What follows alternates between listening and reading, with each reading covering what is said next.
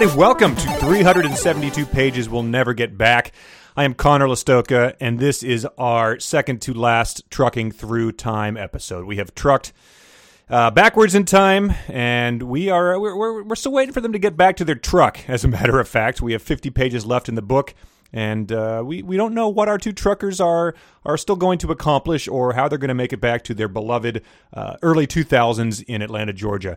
Uh, but we're going to figure that out. Uh, joining me is Mike Nelson, as always. Mike, w- what do you think about our truckers' predicament? Are they going to be able to truck back through time? Oh, there's been so much science involved, it's hard to say. um, the professor who sent them back in time, who is building the giant machine that has the uh, transference matter mechanism. Boy, I hope they get the part for that so they can get back. Yeah, this no, is there's nothing. They're just there's first of all very little trucking right. for our money. Yes. I mean, 10-4 is referenced and of course the truckers famous phrase "damn it boy" has been referenced, but as far as trucking itself, not nearly enough for me. Yes. Yeah, this is not necessarily one of those uh, hard sci-fi books where he's, you know, you get you get three pages uh, about theoretical physics and how that applies to wormholes, um, you know, like uh, like Interstellar or uh, the Three Body Problem. No, you just have some truckers who are back in time remarkably chill about that fact, uh, as well as the fact that they, they take it for granted because uh, the Great Spirit told them in the sky that they, they would make it back, uh, that they're going to, at some point in time, uh, beat the treason charges that they're facing and uh, be, be home in Miss Marie's tender embrace. I agree with you, Conor. Um, and I'll just uh, explain for those who may be joining us for the first time, who their head is spinning and they haven't even read the book. This is the podcast where we read through books Conor Lastowka and I, Michael J. Nelson, are uh, associates together over at RiffTrax, and uh, we're reading through bad books. We've read a lot of good stuff. Uh, as was pointed out, I forgot that we had read um, the William Shatner book, and I look back on that with fondness now. Yeah. believe it or not. Yeah, that's been uh, revisionists have started to deem that the uh, possibly the, the the best book we've read. I agree. Yeah. And and I'm not just agreeing with you because you're a, a Chad and Dale type agree, agreement. I, I, mean a real one. I agree that it is the best. Uh, anyway, so we're doing uh, Charles E. Harris's self-published book, "Trucking Through Time." A little update on, or a little uh, bringing you up to date on that. Chad and Dale, truckers who truck together from what Atlanta. Atlanta. Atlanta. They head north and then they head west uh, to head out to the Bay, the Bay, Bay area, area. Yes. Uh, but they are waylaid by a mysterious uh, happenstance where they are brought back into the 13th, 14th, 15th, 16th, 17th, or 18th century. Mm. They don't know. we will solve that in these chapters, I believe. Kind of. A And yeah, you said they went north and then they went west. Uh, I, I, guess you, you, what you meant to say was that they went I twenty west, I fifty nine north, I twenty four west, I fifty five north, I seventy west across Missouri to I four thirty five north to I twenty nine north to Highway six west to Lincoln and pick up I eighty to Ogallala. Where do you have that? Do you have that written on your collar? I re- yeah, I realized it was pretty early on in the book, so you just flipped to the uh, solid page of just uh, interstate highway names. I uh, when we were talking about having people listen to our sketches who have no knowledge of what's going on, that was one of the things I I played the sketch about that to someone, and they went, "I don't," and then I handed them the book with that page open to it, and they started reading. oh, okay, they did laugh a lot. Right? Yeah, I've seen that uh, referenced in uh, in rules of of comedy. You know, people are like, you know, obey the rule of three. You know, don't punch down. It. They also say when you're uh, making friends and loved ones listen to uh, comedy that pretty much hinges entirely on on wildly obscure references to to expose them to the reference material after they've done uh, you know, squinting right. in dismay and sort of uh, squirming nervously uh, once you've you've showed the actual comedy to them. Yeah, I don't know that meme. Hang on, let us talk about that meme for thirty minutes, and then after it's over, we'll show you that meme. Like, oh, yes. okay, now I get it. Yeah, I do things in reverse order.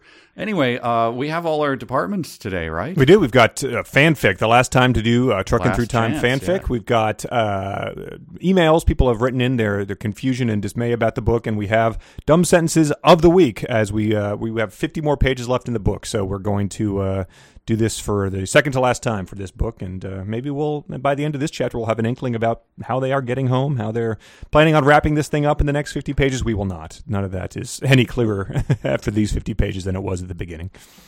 That's right. Though stuff sort of happens. I mean, a lot of stuff happens. Um, just to bring you up to date, they had just seen God. Yep. They had a, uh, they'd had a vision. Mm-hmm. Uh, they uh, God appeared in the form of a of, of, a, of an eagle. Uh, the Great Spirit told them that they are, you know, they're gonna uh, have a big impact in history, and that they will be reunited again with the two uh, women they've fallen in love with since going back in time. So he pretty much uh, dispelled any chance of there being tension uh, with these assurances that everything's going to be just fine for our heroes. Uh, can we get a, a, a, tarp and bungee strap? I'm sorry, what is the bungee strap? What do they call them? Fuzzies. Um, Fuzz. No, fuzzies are the uh, what? What's Flares. their name? Oh,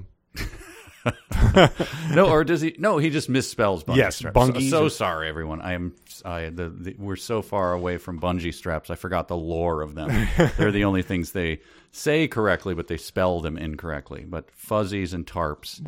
Uh, we're long past that. Well, th- um, mentioning the misspellings made me sort of realize that, like, toward towards the, the back of this book, you, you get the sense that, that Charles E. Harris may have had his uh, his his eyes on the prize, so to speak, because it seems like it gets a little sloppier towards the uh, towards the back third. Like he was sort of sloppier. I'm seething with anger at Mr.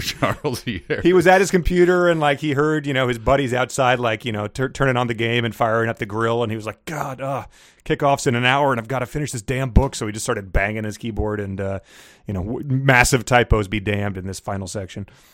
Guys, I'm on the thing with the dancing leaf. It's very important. oh, those are bratwurst. Oh God, Carl bought. He soaks them in beer for four days. They're so damn good. He puts onions in with the beer. Oh God, forget it. Dancing leaf. Here you go. Let me just misspell a word no one has ever misspelled before because it's pretty easy, and I'll be uh, I'll be right there.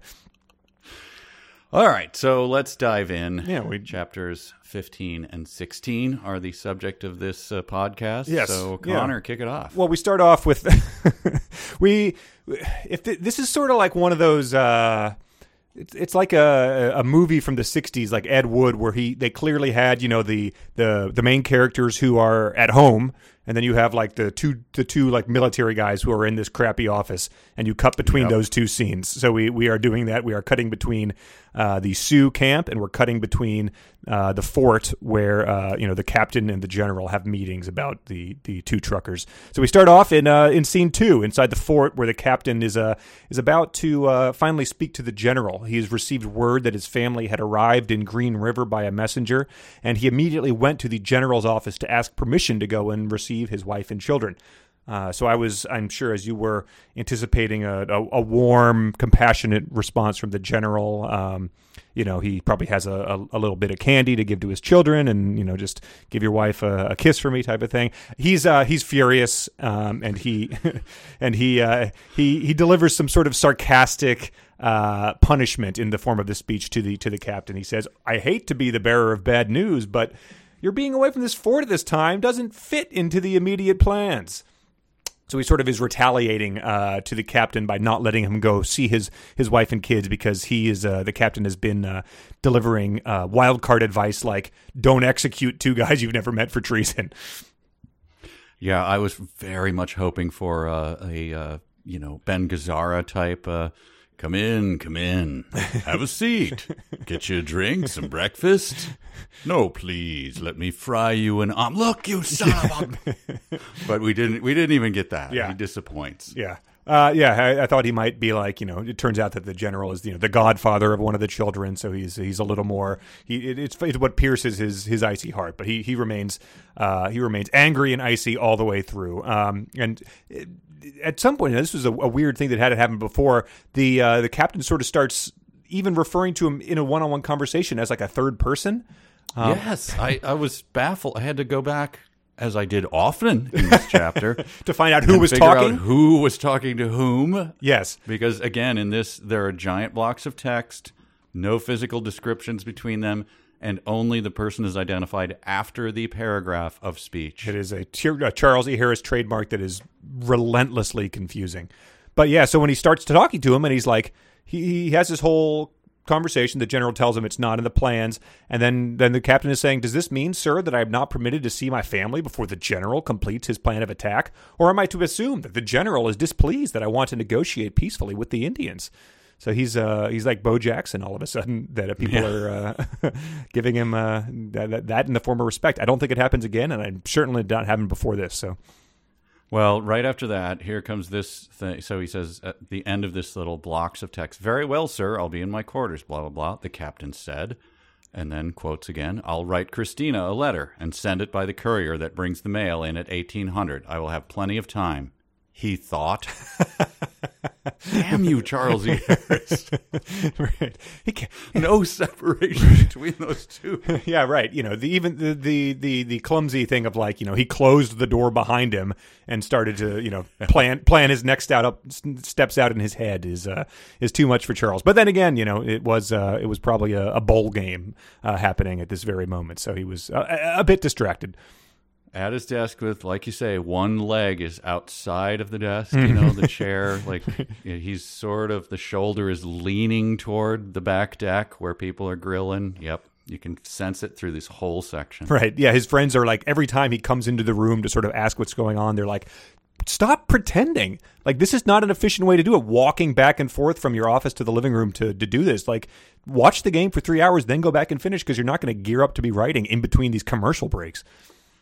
Oh, this is the kind of writing you get when one does write during commercial breaks. However, um, there was a funny. It just made me laugh. Like again, typos. It's I you know I don't I don't love making fun of typos Sure. because it, it it happens and it's it's fine. But this one just cracked me up. It's like those. Remember that uh, it was a short-lived uh, blog that made us laugh of when people panic and put quotes around things on signs. Oh yeah, unnecessary quotations. That's I do love. I don't know why that one makes me laugh because it's just like they know that some punctuation is needed, and so they'll put it in. Right. And there's a sentence: uh, "The news that Chad and Dale had actually seen the vision traveled through the village quickly." Is the sentence. Uh-huh. But after the word "vision," he panicked and put a comma. Chad had actually seen the vision. Traveled through the village quickly. it's like it, it must need something, right? Sentences have stuff in them, so here's a thing. right. it. It's a uh, well, it's it's it's a weighty vision. They they they literally saw the face of God, so he's just affording that the proper respect by putting in random pauses uh, every time that it's mentioned. Sure. uh, and they are informed that the chief had a feast planned for them in their honor that was to take place at sunset. I just thought, oh my God, what was on the menu? Knowing what had been cooked earlier Yes. that day. This uh this what, what what do you call this charred item? That's uh I mean it's it's you know you could tell it was chewy once upon a time, but it's been It's a bu- bit gristly. burnt but, uh, Um, well, yeah. So yeah, we for anyone who didn't listen last week, we had a uh, a guy tied to the torture pole, and then they they, they cut off his wiener. Um, so that is uh, that is what happened to the uh, to the to the evil guy Patch Wilson. So um, the the characters got over seeing this this man scalped, tortured, and, and beaten, tied to a pole very quickly though, and they're still hanging out and going to feast with the uh, with the kind hearted Sioux.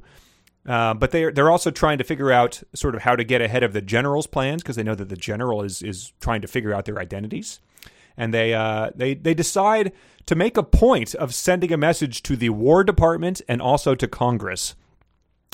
And so I, I just said, like, if I asked you to do this today, if I was like, you need to send a message to the War Department of the United States and also to Congress, you would have absolutely no idea how to get a message like that to anybody, let alone uh, if you were on the frontier in Wyoming, not from there, and then needed to find a place where you could send like a telegraph.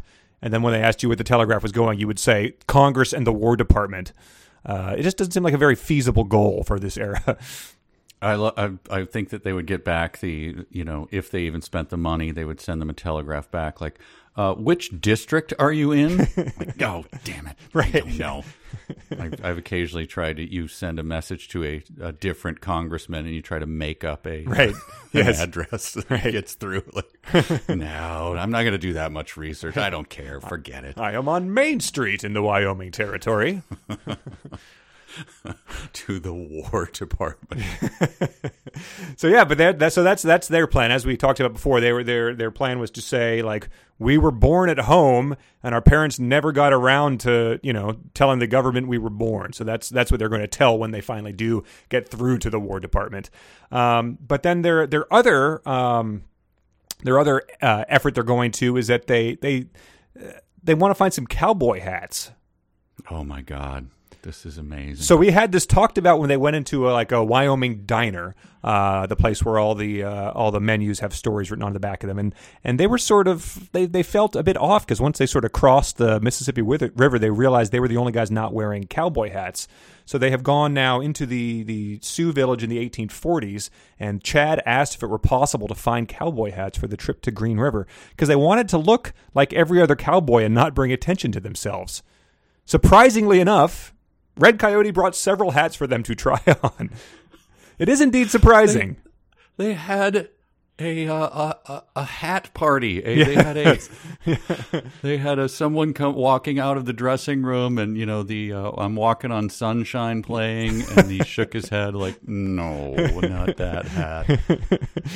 I I likened it to this, like. Uh, you know, hey, I'm uh, I'm headed to the Catholic section of Belfast tomorrow. Wonder if you had a if you Protestants had some crucifixes I could borrow.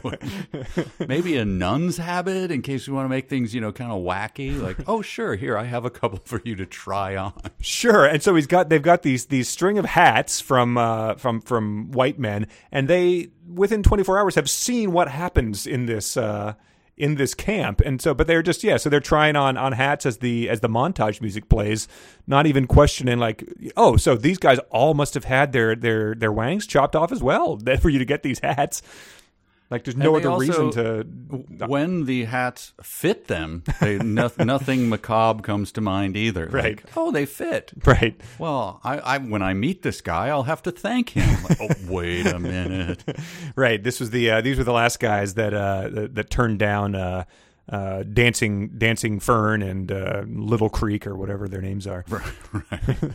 the, the last person who spurned them they've uh, they got this treatment so they, they make their plans. They're they're going to write these things up, and there's a lot of talk about how they're going to communicate everything to the War Department and Congress coming up. So stay tuned for that.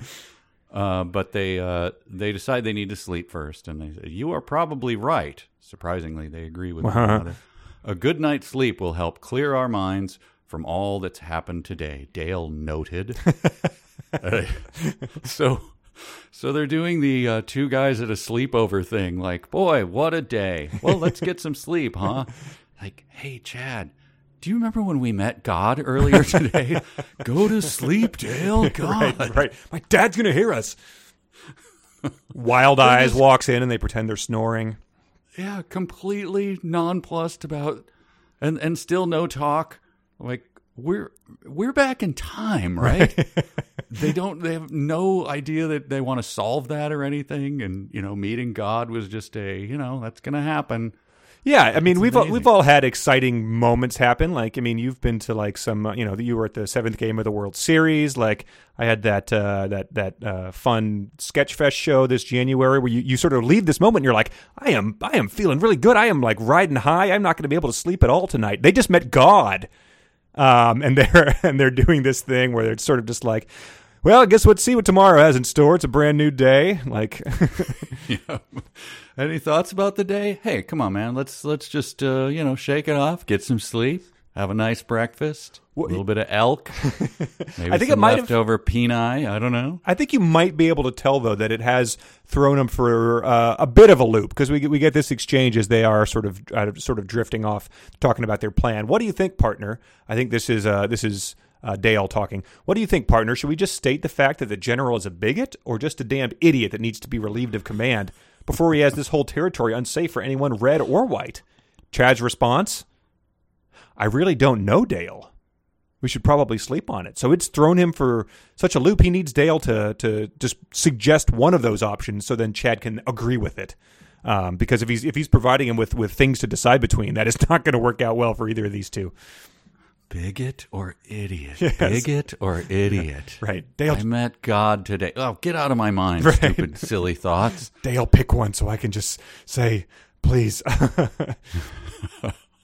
But Well, then it comes to I think this is uh, I know you will everything sounds like hyperbole now. One of the most amazing sections of the book. when uh, when the discussion of whether or not uh, Little Feather, no, what's her name? yeah, light feather. Light Feather can stay with Chad. Yes. So yeah, speaking of uh, freshman boys at a sleepover, like Astonishing. There's so much to unpack right, here. and this so it builds on this. So we got to we got to address it now because you later do get the uh, you you later do get some of these details. But uh, yeah, he says, Big Bear, would you mind if I stay with Fast Cat here tonight? It may be the last time for a while, and I do not want to be away from him. Of course you may stay, Dale said with a laugh. Just keep the noise to a minimum. you haven't told me about your night across the river yet. And then Chad says, "Some- Some things are best not said, partner. So, like, it's either one, he's being a gentleman, or two, things like got real out of control across the river. Uh, He's just like, and he's like, he's still like aghast at what uh, at what Lightfeather was into. So he's he's trying to hold off on the details. but also being coy after the fact like hey you mind if i just uh you know slam my woman here like of course absolutely what, yes Right. why are you even asking me hey by the way what happened the other night did you get lucky like, why are you what is this weird being coy after you're already in the middle of this weird bizarre sex thing going Yeah, on Yeah, exactly. Maybe he just is unaware. He's just uh, he has sex uh, sex object permanence, so he can only remember that this happened when it's like on the forefront, about to happen yet again. So the two guys who, as we mentioned, have met God today, they continue. uh, will be very quiet so you can get your beauty sleep. You need a little more beauty rest than that handsome fellow like than than handsome fellows like me anyway. Chad said with a chuckle. so that was worth a chuckle. Yeah, Chad. Well, Chad, you know, is, is about to get down and dirty, so he can be feel free to uh, toss these little uh, insults insults uh, Dale's way. Is that a thing you say though? To so you can get your beauty sleep, and then like he thinks it's so good that he doubles down. You need a little more beauty rest than Right? Yeah, Chad is just like, when is he going to stop talking so we can actually get to get to this? And then Dancing Leaf smiled at Lightfeather and looked at Dale with a look he knew all too well and laughed. Yes. Now this begins the this is my frustration in the second half of this. Dancing Leaf smiled at Lightfeather, got it. And looked, so Dancing Leaf looked at Dale with a look he knew all too well Okay. So Dale- Dale knew the look. and left. so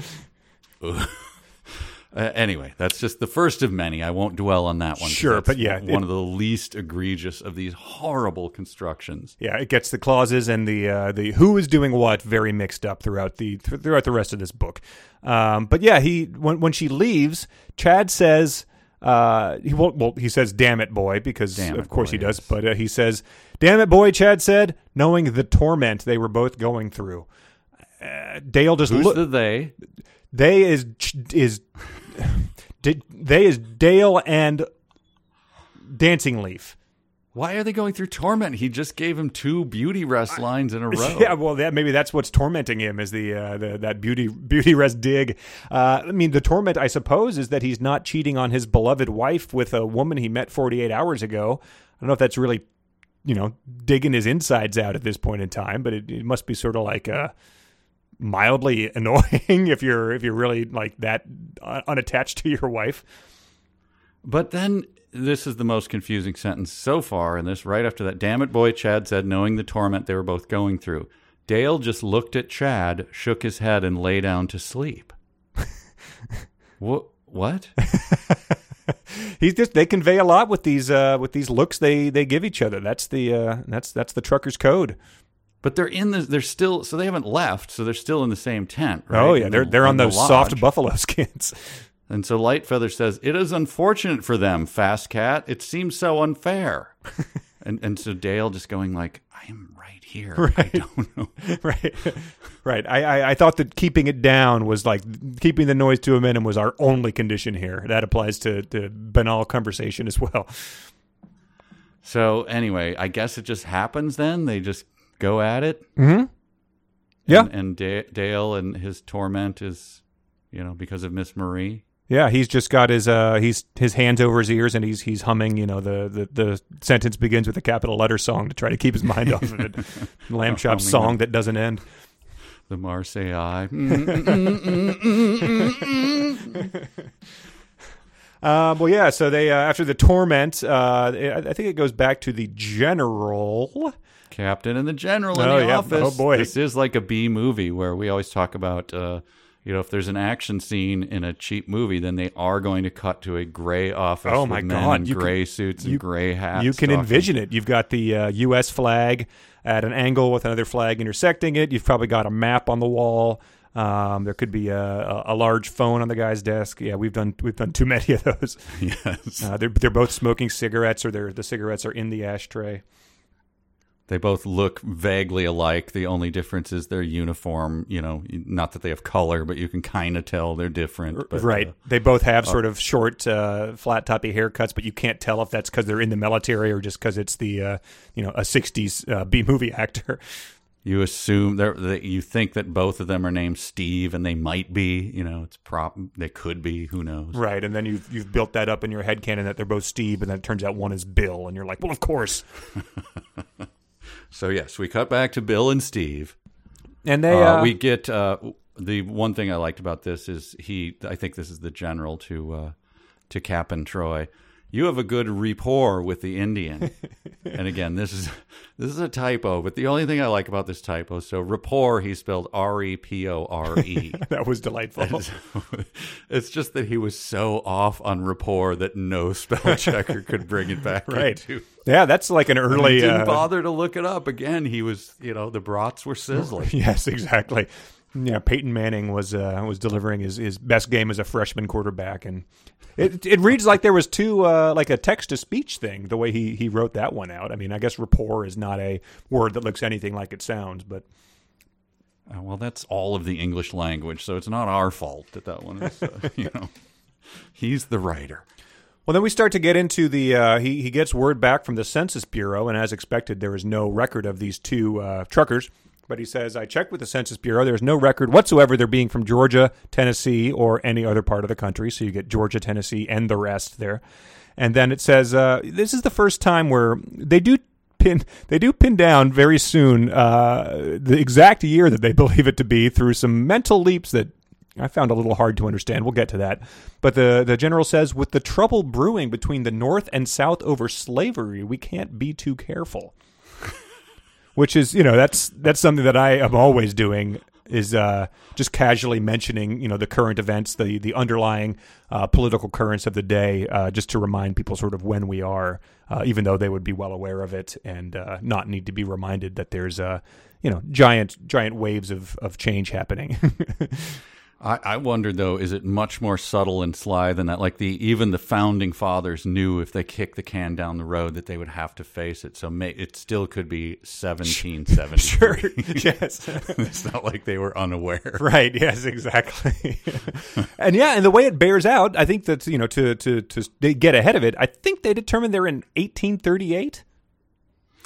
I I didn't even. I was like, look, you, that that horse has left the barn. I, who cares? Yes, I think that's the exact year they put it in. So it's you know it's not like uh, it's not like we you know the uh, the Articles of Confederation are, are being drafted up as we speak. You know we've still got you know a couple very forgettable, ineffectual presidents to come in between that moment. So Um, so he has this conversation with the general. This is one of my favorite. Again, the subject uh, confusion here. The captain saluted the general and left his office, thinking all he said was rubbish. I thought this could be read as the like the wit of the staircase. You know, what could I have said better? right, yes, I really screwed that up, and then I realized, oh, he's he means the general was was rubbish. But it is, uh, man, that is that is a classic in that genre right, and he's didn't he's- throw the horse over the fence, a bale of hay kind of sentence. You know? Right, but he's and also the last time he left the office, he was saying out loud his thoughts to himself, and he only realized afterwards that he was saying that. So he didn't say, "Man, that was a lot of rubbish." He thought to himself, like, right. Uh, we do learn that the uh, the makeup of the the country as well. there are English, French, and Russians in this country, as well as Mexicans and Canadians. Yeah, that He's about reminding him. I love when people remind me what our country is made up of. Yeah, and that's sort of like meant to imply because there's the cover story that they might be they the, what the, pretty much the uh, wild wild shot theory they arrive at is that they're here from another country, possibly one of those other countries they just mentioned, here to stir up Indian unrest uh, in the in the Wild West um, by. Uh, speaking their perfect unaccented English to the to the Indians, so they I think they, they believe it could be a, a French or a Russian spy who might be doing that. Um, so that's sort of the, uh, the the their their basic theory.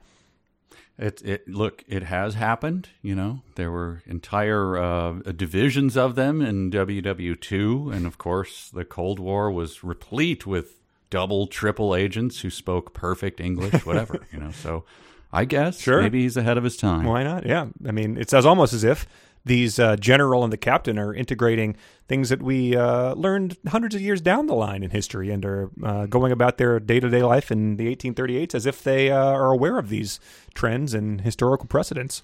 Are you accusing our author of anachronisms? How dare you? How dare you? Uh, but we quickly meet, I think, my favorite new character, and that is Christina Troy, Yeah. Who. Uh, So yeah, the captain's receives- beloved wife. Yes, who he receives a letter from.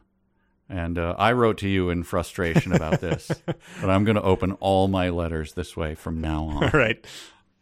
Dear Timothy, I started not to come west after reading about those awful battles that were being fought in Wyoming with the Indians. Yeah. Off with a bang. I started not to come west. So, is she coming west? Did she start Uh, and then not come? listen, I'm. Did she I- not start and then I, I just don't I've never heard that construction ever in my life. Today, uh, just like every other day and the rest of my life that preceded it, I started not to go to Australia.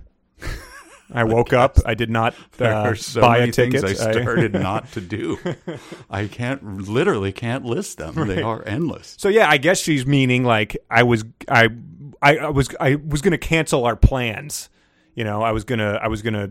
I mean, that's that's how a normal person would say that. There's no re- reason for me to rephrase this. I was going to cancel my plans after reading about those awful battles. But you never once mentioned any such battles being fought. Okay, Mm-hmm. so she's angry. Sure. Like, why didn't you mention these battles? you son of a. And you're making me come up. I know you would never have me and the boys placed in that sort of danger.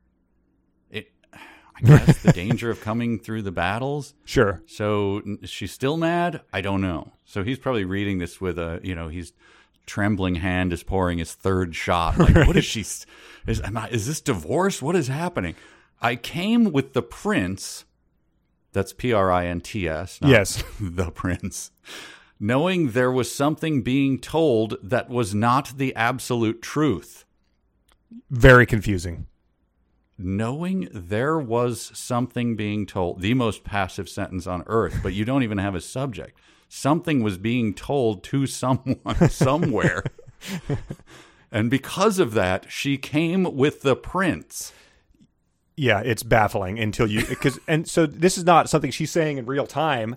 This is uh, you know, this is a letter that she has sat down to write all at once. So like it's not like she's having these realizations because she has a realization that the that the prince, aka newspapers, are full of inaccuracies that the general has sort of lied. He's embellished his record. But it's almost as if she's writing this and then realizing she starts off angry, she starts off almost canceling, but then she uh she she gets new information as opposed to her writing this at the very end when it's all found out. I thought it was like a weird David Mamet thing. Like she just, it's just the sound or something. I'm not supposed to even pay attention to what's happening. It's just the rhythm of the thing. I came with the prince, knowing there was something being told. Was not the ap- if there was trouble of any kind, you would have told me when you read the prince. the prince. You'll note it. Your prince. The name has not been mentioned. It's just, it makes zero sense. Yeah, and it is not a uh, not a common term um, for papers or anything like that to give you any sort of uh, indication what she's talking about.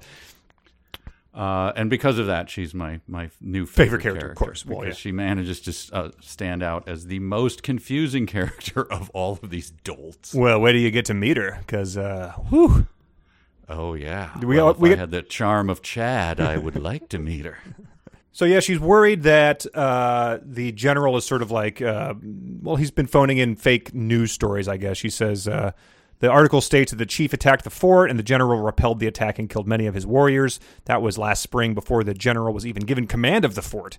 It also states the general ran the chief and his people completely out of Wyoming. I began to, I began to collect and read more of the newsprint or prints, as us in the biz say, and found more of the general's feats against various tribes, and not once was your name mentioned. From your letters, something is afoul and must be brought to light. So she, yeah, she's uh, she sort of is. I don't even know what the uh, what the term is, but the, the general is essentially saying like, "Oh yeah, we beat these guys, uh, and it's a tribe that doesn't even exist." So they have they have found his fraud and uh, determined that he must be uh, punished. And how does he? She suggests that she uh, he he take action. She says, Be careful how you approach the situation, because he is now considered a hero in the eyes of thousands upon thousands back east. The general carries a lot of clout. You should probably contact his news or press agent. The truth should be told, and you are in a position to do so. So yeah, she suggests getting in touch with the general's press agent out in uh, you know Fort Laramie or wherever the hell they are. So either his news or press agent is your first course of action. Yes, That's how you beat that's how you are careful in this situation. Well, I mean, you you've watched, uh, you know, uh, a B western. You know all the stock characters. You've got the town drunk. You've got the hooker with a heart of gold. You've got the the Wild West press agent. It just sort of slots right into all of the uh, all of the Yeah, things. he's just he's leaning into the cliche, and in a in a sense, I admire it. Like, yeah.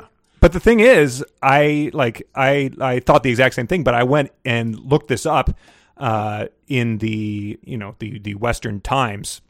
Uh, that's a- oh, sure. That's a GeoCity site. Um, it's part of the Western Web Ring. But press agents of the Old West were a real, very much a real thing.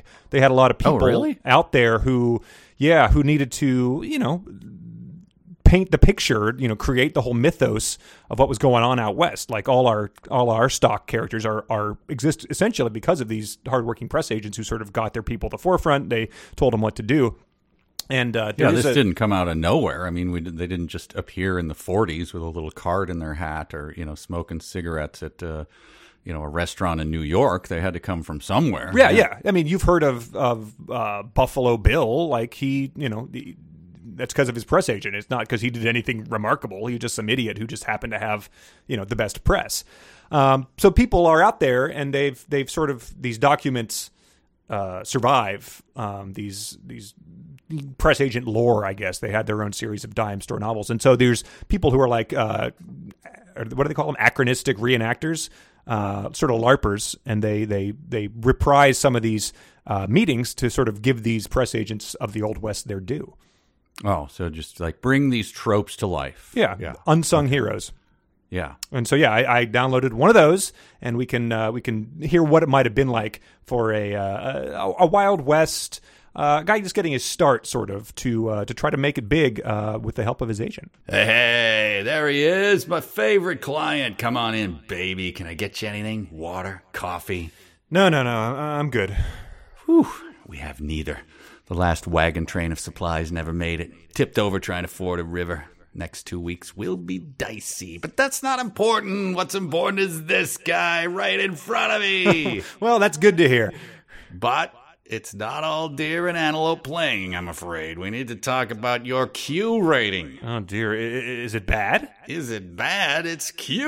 In 1838, we haven't got around to finishing the rest of the alphabet yet. It's the lowest letter. Oh dear. Oh. So does that mean people didn't like my last trick shot exposition? Read it and weep, Banny Oakley. Mm-hmm. Shooting demo marred by self-indulgent rants. C- come on! I was just saying that we should think about who the savages really are. Hey, and that's fine. You got a podium. You got to use it. But you brought that point up four different times in a 10 minute show. And now your friendly neighborhood press agent has got to do damage control before you're doing trick shot expositions in one horse towns like Lafayette, Colorado. Ooh, Lafayette got a horse? You're on thin ice, a substance I haven't seen in my many long years of living here. All right, fine. Well, what, what do you have in mind? All right, well, first of all, you gotta do the Tonight Show with Pickaxe Joe. Oh, no way. The crazy old prospector? Hey, that crazy old prospector is the biggest name in late night. Late night being 8:15 p.m., the latest anyone stays up because you will definitely be eaten by wolves if you're up any later. Fine, fine. I'll, I'll do the Pickaxe Joe show. Then we got to do some press manipulation. We're going to get you a hot young lady who, since it's the 1830s, somehow looks like a grandmother, even though she's 19 years old. Then we'll let the paparazzi snap some pics. Oh, I hate photos. You have to sit still for like 10 minutes. Well, you won't be sitting still for this next idea. You got to leak a sex zoetrope. I'm not leaking a sex zoe. What? Zoetrope. You look through this slot and it looks like the pictures are moving. It's the latest thing. How do you think Pickaxe Joe got everyone to forget about that sheep scandal? Fine. I'll leak a sex zoetrope. Great. Last but not least, I've signed you up for Twitter. That's where you send telegrams that are less than 280 characters because that length is frankly all we can afford after your shooting demo tanked. I just, I can't believe this is happening. Hey, hey, hey, hey, you keep your chin up, buddy. We play these cards right, and in a few years, you could be endorsing your own line of hoops that you roll with a stick. And that's, uh, that's a good thing? It's the only and therefore most popular toy there is. Okay, fine. Well, it's not going to be easy, but I can do this. That's the spirit. Sheila, send in Pickaxe Joe. Pickaxe Joe? so it's a sexy zoetrope you be wanting, eh? Well, Pickaxe Joe will make all them other stag flicks look like fool's gold. Now, whip it out, fella. Don't be nervous. I don't see a torture pole or a Sioux chief's wife anywhere in sight. At least the life expectancy here is only 27. Oh wow! Yeah, so Wow, what it's a- uh, it's What a what a colorful life they live. it was. It's very similar to how uh, you know your average Joe, your average uh, you know sort of comedy guy might uh, expect a press agent to behave in 2019, but happening in the 1840s uh, with very else little change. shockingly like that. Some yeah, some some cultural touchstones added in just to to really to really ground it. Amazing analog. Um, and and uh, well, good actors too. Oh, very. All I mean, they, those Yeah. those anachronistic reenactors are uh, they know they're passionate about what they believe in. If we ever reassemble the 372 page players, let's Mm-hmm. uh, let's give them a call. Yep, that just uh, rip that band-aid off, why don't you? That wound is still fresh. um, but yeah, so he's uh, he he gets this news and he uh, he reads through and says it says he read the individual articles and found the general had been a hero in several battles. Po- problem was no battles had been fought at the time mentioned in each article. So he realizes that his his wife is correct and they've uh, he's been running this scam the whole time. And uh, the chapter lovingly ends uh, after she sends this baffling, baffling letter, and Prince, of course. Uh, he closes the chapter with this thought, which I'm going to uh, say to my wife every day. Christina, he thought. Now I know why I married her. She is some kind of wonderful. yes. So he had probably just seen the movie with is it Eric Stoltz? I believe it's an '80s movie. It it might be one of in the uh, it might be in the orbit of the uh, John Hughes universe. Maybe I'm wrong about that. But Yeah, anyway. or maybe he just had finished listening to Grand Funk Railroad's greatest hits, and that came up on uh, on there. Is that a theme song from that movie? Because when I when I googled it, that was all that came up, and I knew it was a song. But oh, I knew the song, and I thought that the movie was based on, On the that- Grand Funk Railroad song. But I, I don't. Well, someone yell at us right now and say no. There's Yes. no Eric Stoltz movie named some kind of wonderful. But I'm pretty sure there is. sure, yeah, I'll stake my reputation on it. Uh, so that's the end of uh, chapter 15. Yeah, that is the end of chapter 15. And uh, chapter 16 is a big old long one. So I- man, oh man. even though it just baby goes about as much happens uh, in 15 as 16 you just we we get some of our the, the trucking through time crowd was yelling out for its uh, some of its greatest hits during chapter 16 and harris felt obliged to uh, to indulge but before we do that why don't we listen to some fanfic And now I bet they bitching cause my flow switching. Trying to tell me what to write. Up on some fan fiction. Can't they just be happy? I no longer have to face eviction. That I'm living on my life. I'm living on my inner vision right now. Pencil is at the ready. Anytime you are uh, set to go. All right. I'm going to kill this. let's do number one while they were waiting so this is there's 50 pages left in the book so this is all in theory stuff that either comes from those final 50 pages or is uh, something that a listener wrote number one while they were waiting for the waitress dale said i felt like a fool after i talked to marie i woke her up and she was surprised i called she said i just talked to her last night i didn't try to explain i just told her how much i loved her i told her to call your mom and tell her everything was okay on a happy note, Chad, she said my son had found himself a new lady friend and also got a new job. She sounded pretty upscale about it, too. she said she met the girl and she was very pretty. She was dark skinned and had the appearance of an Indian. Go figure, right, partner? No. That's fanfic. Dale's son? That was a. well, how old? Wait. How old are they? I, you know, uh, in the headcanon of whoever might have written this, I'm not sure. There was no more evidence uh, provided. I just Chad is like a, a charming bon vivant who's just slaying the women everywhere. a, a son old enough to begin Da- dating dark-skinned women. Dale's son, Dale's son. And on a, on a happier note, Chad, she said, my son had found himself a new lady. Oh, friend." oh, right, yeah. But bo- both of they're the same age. yes, I very, believe. very much, yeah. The only difference between them is the 100 pounds. the, the hundred pounds. Yep. Yeah. Okay. Okay. So that's fanfic. Number two. They each ordered hamburgers and fries with coffee. When the waitress finally came with menus, Chad turned the menu over and saw a story on the back. Look at this, Dale. It read 1831, Fort, Bragg, Wyoming Territory. General Nathan Rollins, commander of Fort Bragg, was placed in irons and relieved of command after fabricating stories of his feats against hostile Indians. It seems he was trying to make a name for himself at the expense of small Indian tribes that were peaceful. Two farm boys from Georgia sent a wire to President Garfield to inform him of the needless attacks. He was stopped just in time to save a tribe of Sioux from being attacked also. The farm boys were never found to thank for the wire that would stop this man forever. Damn it, farm boy, we did change history. Look, I love it, but it is. I stake my Dixon Ticonderoga on that being fan. All right. Um, but uh, it's good to see the uh, menu stories paying off in a big way. Uh, for, Absolutely. Well done to whoever did that. Uh, this is number Should three. have put a put a fuzzy in it. I would have bit. Number three. God damn you, Collins, the captain swore as his face flushed with fury. Washington will hear all about this disgrace, and I will strip you of your uniform myself when this is over. Collins only sneered as he tightened his grip around Christina's waist and cocked the revolver against her neck. It's it's you who should be stripped of that uniform, you filthy traitor. Why don't you and your foreign friends all put on some buckskins and show us who you really are? The tension in the room was palpable. Chad, Dale, and the captain glared at Collins, but spared reassuring glances at Christina, who bore her predicament with feminine grace and dignity. It was clear to all involved why the captain had taken her from his wife for, for his wife. Damn, Collins, that's no way to treat a lady, Dale said. Did your mama never teach you about good manners? Don't waste your breath, partner. From what I've seen of him, he'd need a gun to get a woman that close to him.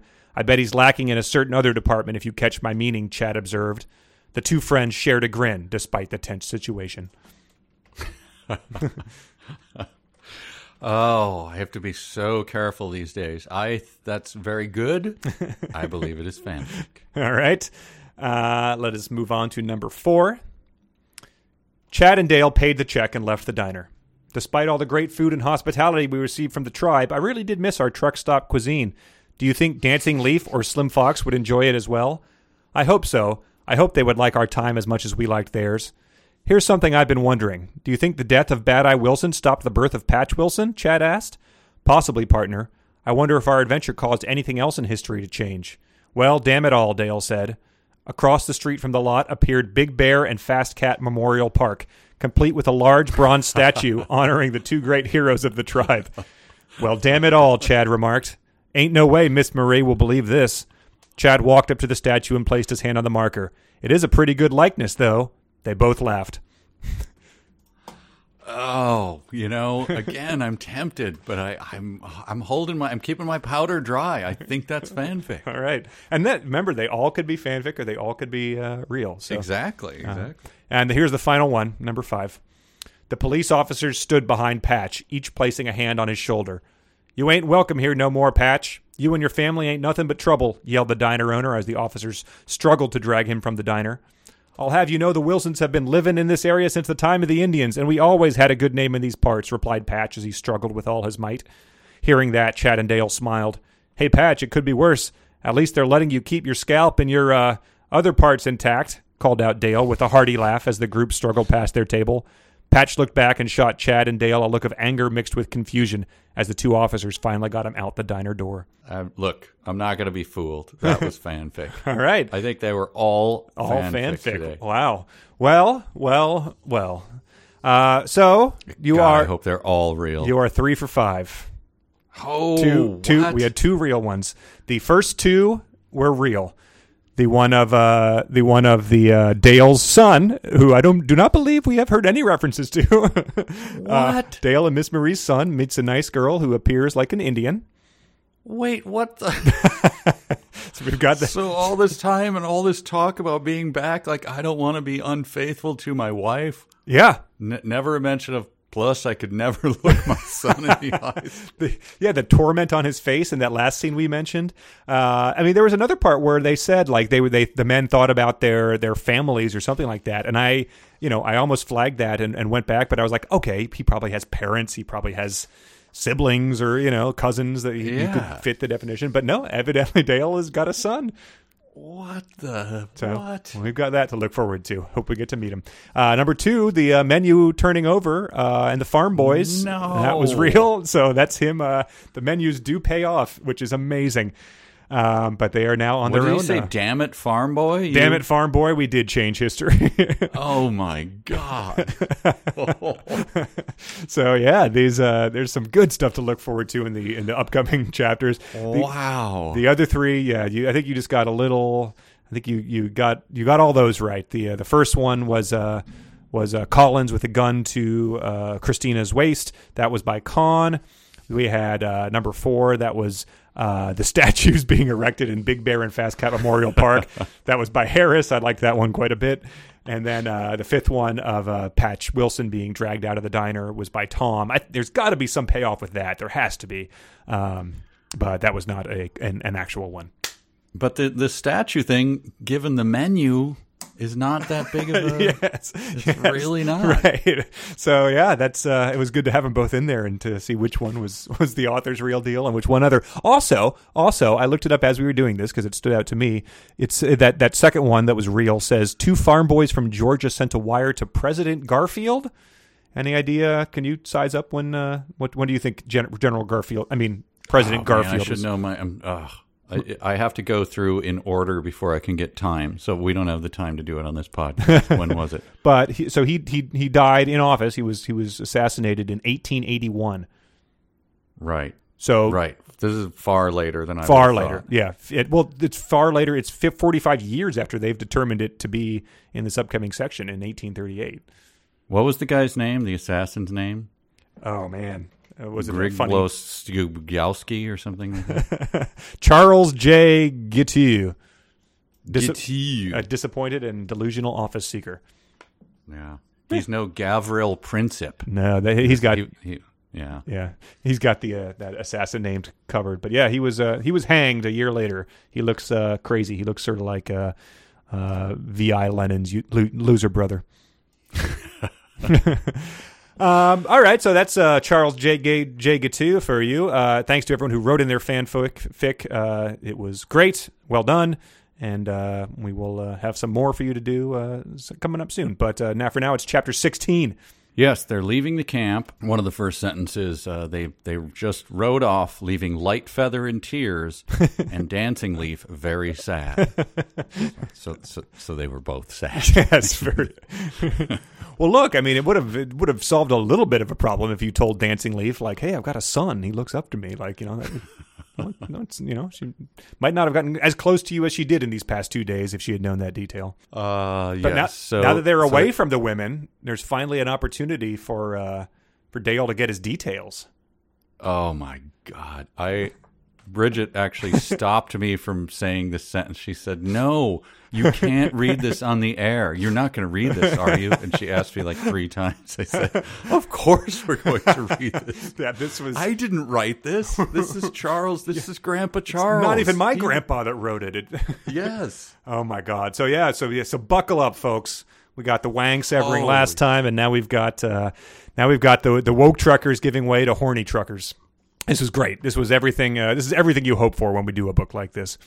Uh, but so this is Dale saying, "Now you are you going to tell me about your?" So he's persisting. Like Chad has already been like, "Eh, you know, I don't want to talk about it." Like, you know, we're not. You know, we're not 19. Like, when do you? When was the last time you pressed someone for details about this sort of thing? You were in the lodge while I, you know, we Yes. had wild sex Yes. just last night. You were there. You were pretending it wasn't happening. We discussed this. right. Uh, yeah, and plus, I mean, you've got like a what, what a forty-hour truck ride back with this guy. You're, he's going to tell you all these these gross things he did, and then you're going to just sit across the cabin with him as he's peeing in a bag and and trying not to think about all these things. So yeah, Yeah, we still haven't composed our letter to the War Department or to the President Yes, or to- to Congress. yeah. Dear President Garfield, watch out for Charles J. Guiteau when you take office in thirty-five years. But so Yeah, yeah, read the- read the sentence because it builds. I assume you're going to read the first one that starts with "So far, that's the best idea." uh, I think so. Yeah, because that's a. Let me read that because that's a build up to the one that's the payoff. okay. Because this is where I was already objecting to Grandpa and begging him to stop the story. Uh, now, are you going to tell me about your night across the river with Lightfeather? Don't spare any details. I have to know everything. Is she as good in bed as she looks like she would be? Yeah. Tell your partner all about it. 10 4. Like, you creep. You Yeah. gross. Like, I don't put up with this from guys I go to school with. I'm like, "Just get out of my face, you. Yeah, what a dick. Like, no. Yeah, it Get really is. away from me. It's a part of your uh, it's a part of your life that as an adult you don't really realize has has happened the the getting out of the details stage. But you know, I can remember you know being back in that stage where that would have been considered appropriate, and that was over twenty years ago for me. And keep in mind, the guy asking this has a child of dating age. we now know. right.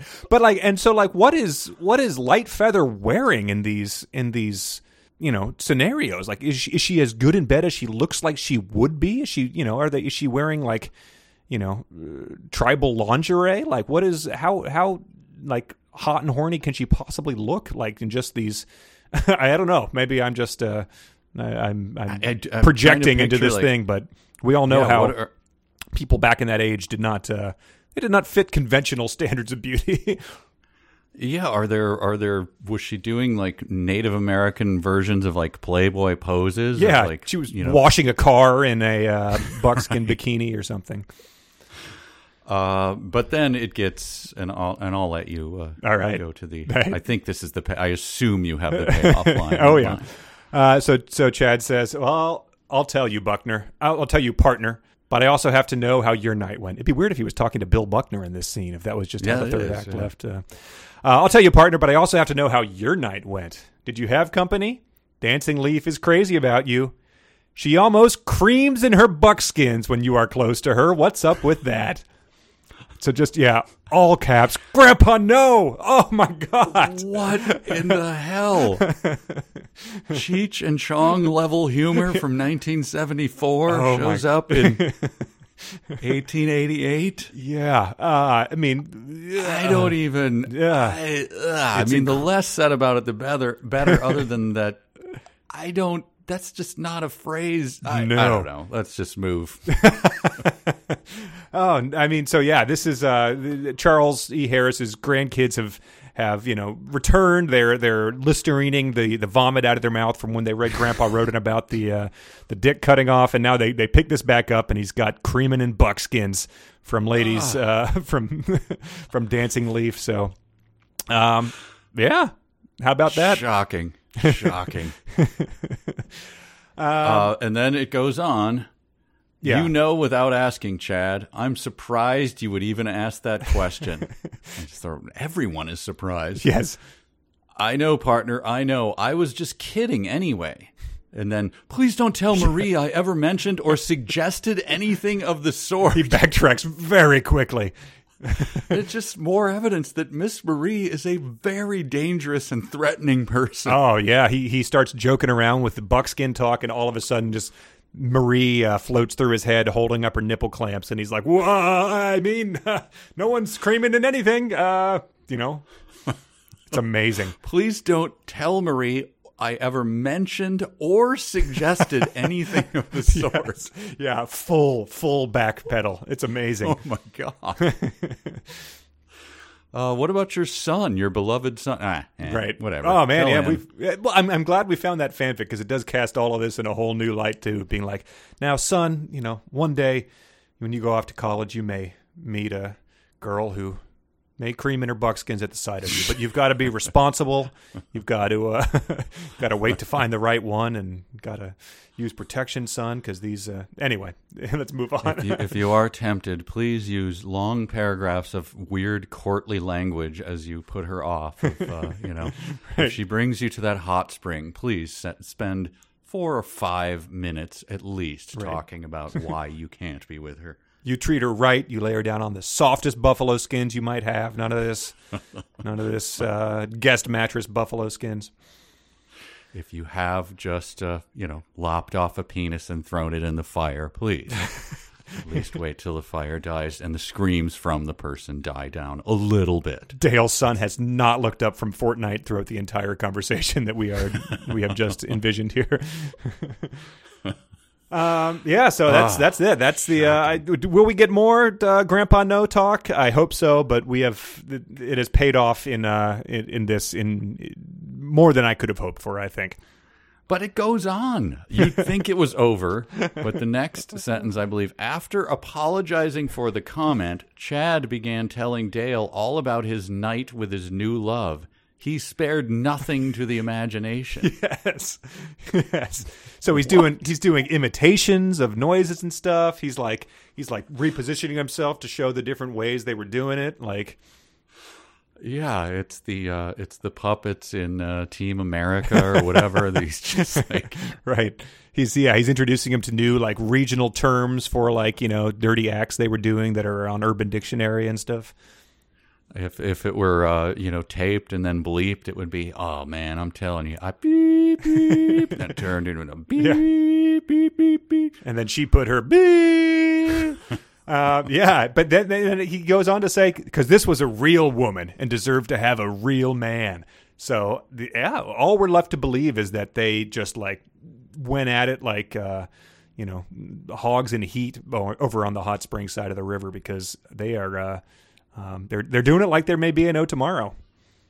But then it, it ends on a more delicate note. This is the Charles E. Harris touch. He told his partner that Light Feather was the most precious thing he had ever encountered. this is a real woman, deserved to have it. He told his partner that she was the real thing. I thought Coke was the real thing, but whatever. and hoped the relationship would forever be as exciting and satisfying. What are you talking about? They're riding away to go talk to the president right now, or whatever. Yeah, What is? I I just didn't understand. What is? He'd hoped it would forever be that that way. I mean, maybe he. Uh, well, the Great Spirit, I think, did intimate some way that there would be uh, that they would be forever together with these people. I think that's that's that's his his mild reassurance about this whole thing. Oh, okay. So it's just going to be an endless festival of just. Yeah, right. When did he realize she was the most precious thing he'd ever encountered? Was it when she, uh, you know, had her leg up around beep, or was it when she told him to to spit beep on her beep?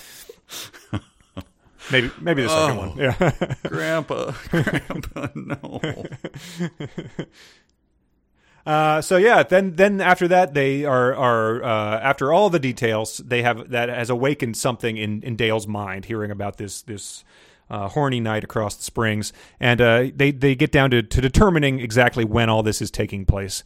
Um, and so this is a lot of information. Uh, I'm going to toss it all at you, and uh, you can see if it makes any sense to you because it makes absolutely none to me. Um, so we, all we've really been told is that like there's there's some Confederates, there's uh, the there's tra- tensions over slavery between North and South, and uh, these guys are now going to start parsing this out. Partner, what century and year did you say you thought it might be? I said that from the weapons the troops carries, it had to be somewhere in the early 1800s. They were carrying flintlocks or Hawkins. The repeating rifle was developed later in the 1800s, about 1850, I think. Um, so yeah, it's. It's before 1850, but the the, the Civil War is wildly apparent uh, to be just around the corner to anyone out in the Wyoming territory. Right. And then you get this shocking thing.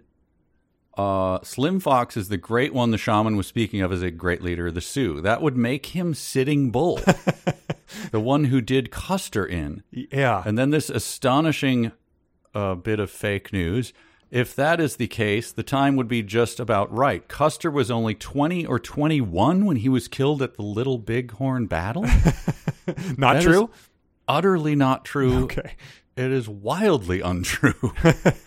Why would he think that there would be a general who was 20 or 21?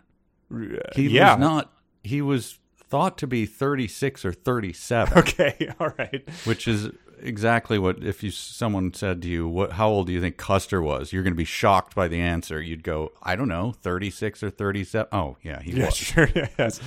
Right. But yeah. 20 or 21 is just, it's not correct. I don't understand what he's doing here. Uh, yeah, and it keeps building because he gives you that bit of information, which I did not think to look up. The one, the, I've read part of a book about Custer, and the one thing they always talk about is how he was last in his class at West Point, but that, which is which is sort of inaccurate because it's like that's like sort of like being you know last in your class at the honors program in Harvard, isn't it? Like you, you're not Yeah, a, you're not a dumbass who got there. And I think there was also people who didn't graduate, so they were like technically ranked below him. So yeah, anyway, Custer revisionist aside, uh, Custer was only 20 or 21 when he was killed at the Battle of Little Bighorn. Then he says Slim Fox is 12 years old now, and that battle was in 1870 or 1871, I think. So if we take 20 years to if we take 20 years and add it to Slim Fox ages now and subtract that from 1870, uh, uh, otherwise known as subtracting them both from 1870, we would have an approximate year which would be around 1838. So, uh, the whole thing reminded me of like one circulates every like four months or so on Facebook where people are like, you know, only 20% of people are going to know the right answer. And then they have like a Yeah. ridiculous order of operations problem where there's parentheses and all that. And every single person in the comments has a different answer, even though it's obvious what the correct answer is to, to me every single time. Um, but then, so this is trying to figure out math based on your estimates about Custer, which are wrong, and when the battle is, which is also probably wrong, or you have a vague knowledge. And then they just start like adding 20 years to Slim Fox's age to subtract that. It just, for them to then accept this as immediately as they do, they have done it in a very convoluted way. Yeah, I don't. I, I hopefully some of the uh, uh, readers and listeners have parsed this out, but I, I just glazed over that. I didn't feel like Right. I, I had already done enough work with uh, they, him, he, they, she, he, him, they, where I was frustrated. Right. So Custer was only twenty or twenty-one when he was killed, and Slim Fox is twelve. I'm not. I still. I'm already lost. and it's part two of the problem has already lost me. I, I actually thought you were going to go to. Uh, uh, here's a couple things that'll make you feel old. Slim Fox's was only 12 in 1870. Right. You know, Or Custer was 20, Slim Fox was 12, and then uh, what did the bellboy do with the extra dollar of tips that they had it returned to him, type of thing. Just drive you nuts with math for the rest of the book. wasn't there one just a couple days ago that was? I thought of you because I know you're a big fan of Order of Operations. Sure, I'm, I got my PEMDAS tattoo.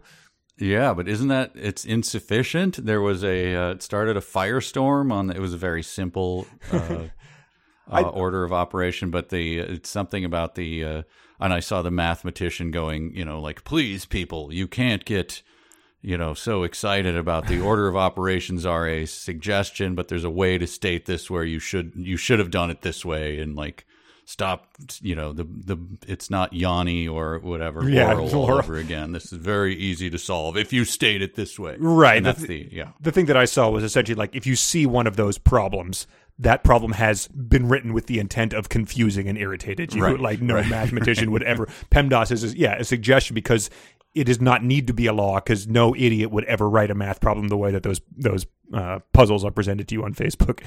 Right, right. Well, anyway, this is certainly a thing that irritated me, and we're no closer to knowing where they actually are in time because then he says they later, as we learned from the fanfic, right? Right. Which was, or the Which was real, real, fic. yeah. The real fic is that uh, it was uh, Garfield.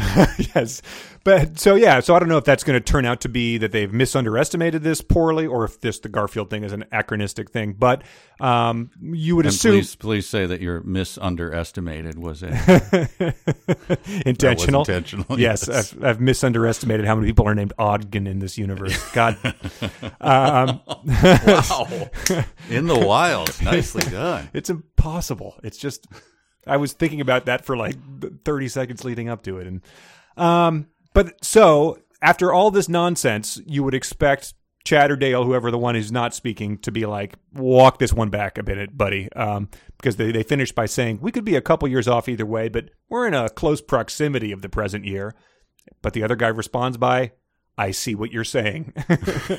so he's just rattled off this nonsense to arrive at 1838, uh, and then the other guy is 100% on board. But also, he's just making mental leaps that uh, that Slim Fox grows up to be Sitting Bull. He's like someone that you take to a, an escape room who doesn't really want to be there. And like, ah, if we grab the key and punch in the code that's on the thing, like, uh huh, yeah, right. Uh, that that uh, you know what? I arrived at the exact same conclusion you did. Just looking at his watch, Trying like, to get them involved. Hey, hey, Dad, do you want to come over here and uh, and type 802 into the computer to contact the spy? No? All right. but yeah, so then uh, they go on to keep saying that uh, we have, you know, you and I have just killed Custer by saving Slim Fox, um, which again, sure, I guess if your if your wacky hypothesis is true, um, that is in theory true, but uh, this is uh, you're you're you're you're tampering in in things you can't understand here, so you might as well just uh, r- ride with all the implications of whatever you've just done. But uh, but here's another thing I don't understand. Alternate timeline, right? You and I have just killed Custer by saving Slim Fox. Yeah. So, but Custer did die at. So, what did they do to make him die? right. They have not. So uh, they're are they they're looped in the only timeline that there is, and they're the cause of it. Well, so if you look in a history book, Well, it also, you know, the the, the, the timeline predicates. Uh, they got back to a time when Slim Fox was about to die. So, in you know, if we're to understand the way that this works, it means that someone else was going to come along and save Slim Fox if they hadn't, since he does grow up to be Custer. Um, unless them just appearing in front of that buffalo herd was enough of a butterfly's wings to um, make Patch Wilson beat uh, Slim Fox and molest his mom. right? Unless right. time had You already just- changed by them observing it, Heisenberg style. Right. Uh, but you said get anyway. It doesn't matter. You you misspoke and you said that he grows up to be Custer, Slim Fox. Oh, right. Grows up to be Sitting Bull. Custer. Yes. yes, yes. Yeah. Uh, He's but bitten yeah, off more than he can chew, we say, for the uh, dozenth time reading this book. Yes. and they're pretty cavalier about that too. Like, is that what implications does that have that we're just doing that? Like, is that again? There's just no moral talk about that. Like, you know, of course, good. Right. Custer's dead. Like, Right. you know, I don't know how much have you delved into it. Well- I, I'm not advocating for either. I'm just saying they're just so cavalier about it. Yeah. Well, and now in Chad is very likely going to have uh, left offspring back in this timeline as well. So, I mean, that's. Uh, you know, from from getting busy across the hot spring. so it's uh, they've they're not just flapping their wings; they're, uh, whew, And look, and they're not unserious about this situation. They realize the gravity of it because they say, when we get to town, we'll get a newspaper and check up on the local events to be sure we're approaching the situation properly. Again, the most nonchalant people just poking around in time, dicking around here, killing a person here or there. the entire timeline of Earth's history. Like, look, we'll get a newspaper when we get. It'll be cool, man. Just relax. What are they going to see in the newspaper in terms of local events that are going to influence their decision one way or another? I have no idea. It's like, oh, it's the tumbleweed festival. I guess. Uh, I, I assume that they means would we can submit kill something Custer. to the advice column and Right. wait to, for it to come back. right. hey, we're from another time. Um, my cousin wants to know. Should we? Um, but yeah, I guess that's uh, that's that's their uh, that's their coming to terms with what they've done. But they're they're still uh, they are still taking it lightly, as you said, because they have exchanges such as this. Let's break for lunch. My butt is getting sore from riding this frazzling horse. Uh, is that a is, is he a pioneer in the like the frakking horse? Yeah. From, uh, uh, what was the series? Battlestar Galactica. Uh, yeah, I, it, it's because I think they have sworn before this, and then they I did note some later. So this is this this is where they draw the line, though, when the maybe his his butt is so sore that he's not thinking properly in terms of how he's talking. How am I going to cut off some guy's penis on this frazzling horse? How am I going to hump a maiden? Right. Oh, so then they say uh, they see a huge cloud of dust on the trail ahead, and uh, Chad says, "I hope that's not who I think it is. I hope it's not the general." So he uh, he just felt the need to clarify that to his buddy as in in real time as the dust cloud was approaching. They they are. Uh, it turns out that it is uh, Captain Tim. Um, who's leading a bunch of uh, guys who are they've they've come to bring them back as as is uh, anyone else's style, Captain Tim cannot help of informing the plans without uh, crapping on Collins. He says, "This might interest you as well. Let's go solve this mystery of the sudden appearance of two non-existing strangers from nowhere." The captain said with a smile. "You know Collins is in the formation, so don't answer his questions." from from far off. Hey, yeah, exactly. why me? um, in that sentence you just read, though, he says the uh, there's dust on the trail, which I think it says which the assume. I guess it's they, which they assume is the general attacking. Oh, that's me. That's my typo. Never mind. Scratch that out. Uh, but he says I'm just not going to worry about it. Things have to work out. So like. While they're actively trying to figure out, like, who, what is this dust cloud? Who is that? Maybe it's the general attacking the Indians. Maybe it's someone coming to kill us. I'm not going to worry about it. Things have to work out. right.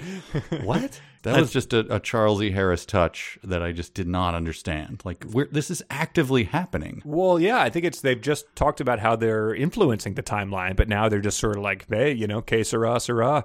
Great, spi- great spirit said something's going to happen, and who are we to, to intervene? We're not going to trolley problem this uh, son of a bitch. We got to let it just play out. So, confronted by the hard questioning of the captain, they say, If you will give us an audience for 10 minutes, you will understand that Dale and I are 100% American and unbiased toward the Indian and can explain our status among everyone involved. All we want is a chance to tell our story to someone with an understanding and some common sense. To which the captain, I assume, replies, You are clearly an alien trying to speak English Right. kill them immediately and ask questions. Nobody is going to miss Right. whatever this life form is in front of me. or the captain was just like someone with common sense. Well, I guess you're not talking about Collins.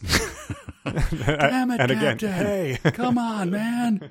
yeah. So that they uh, they they say no problem. Like we'll we'll we'll help out. He also says Collins won't intimidate either of one of us. That's a promise.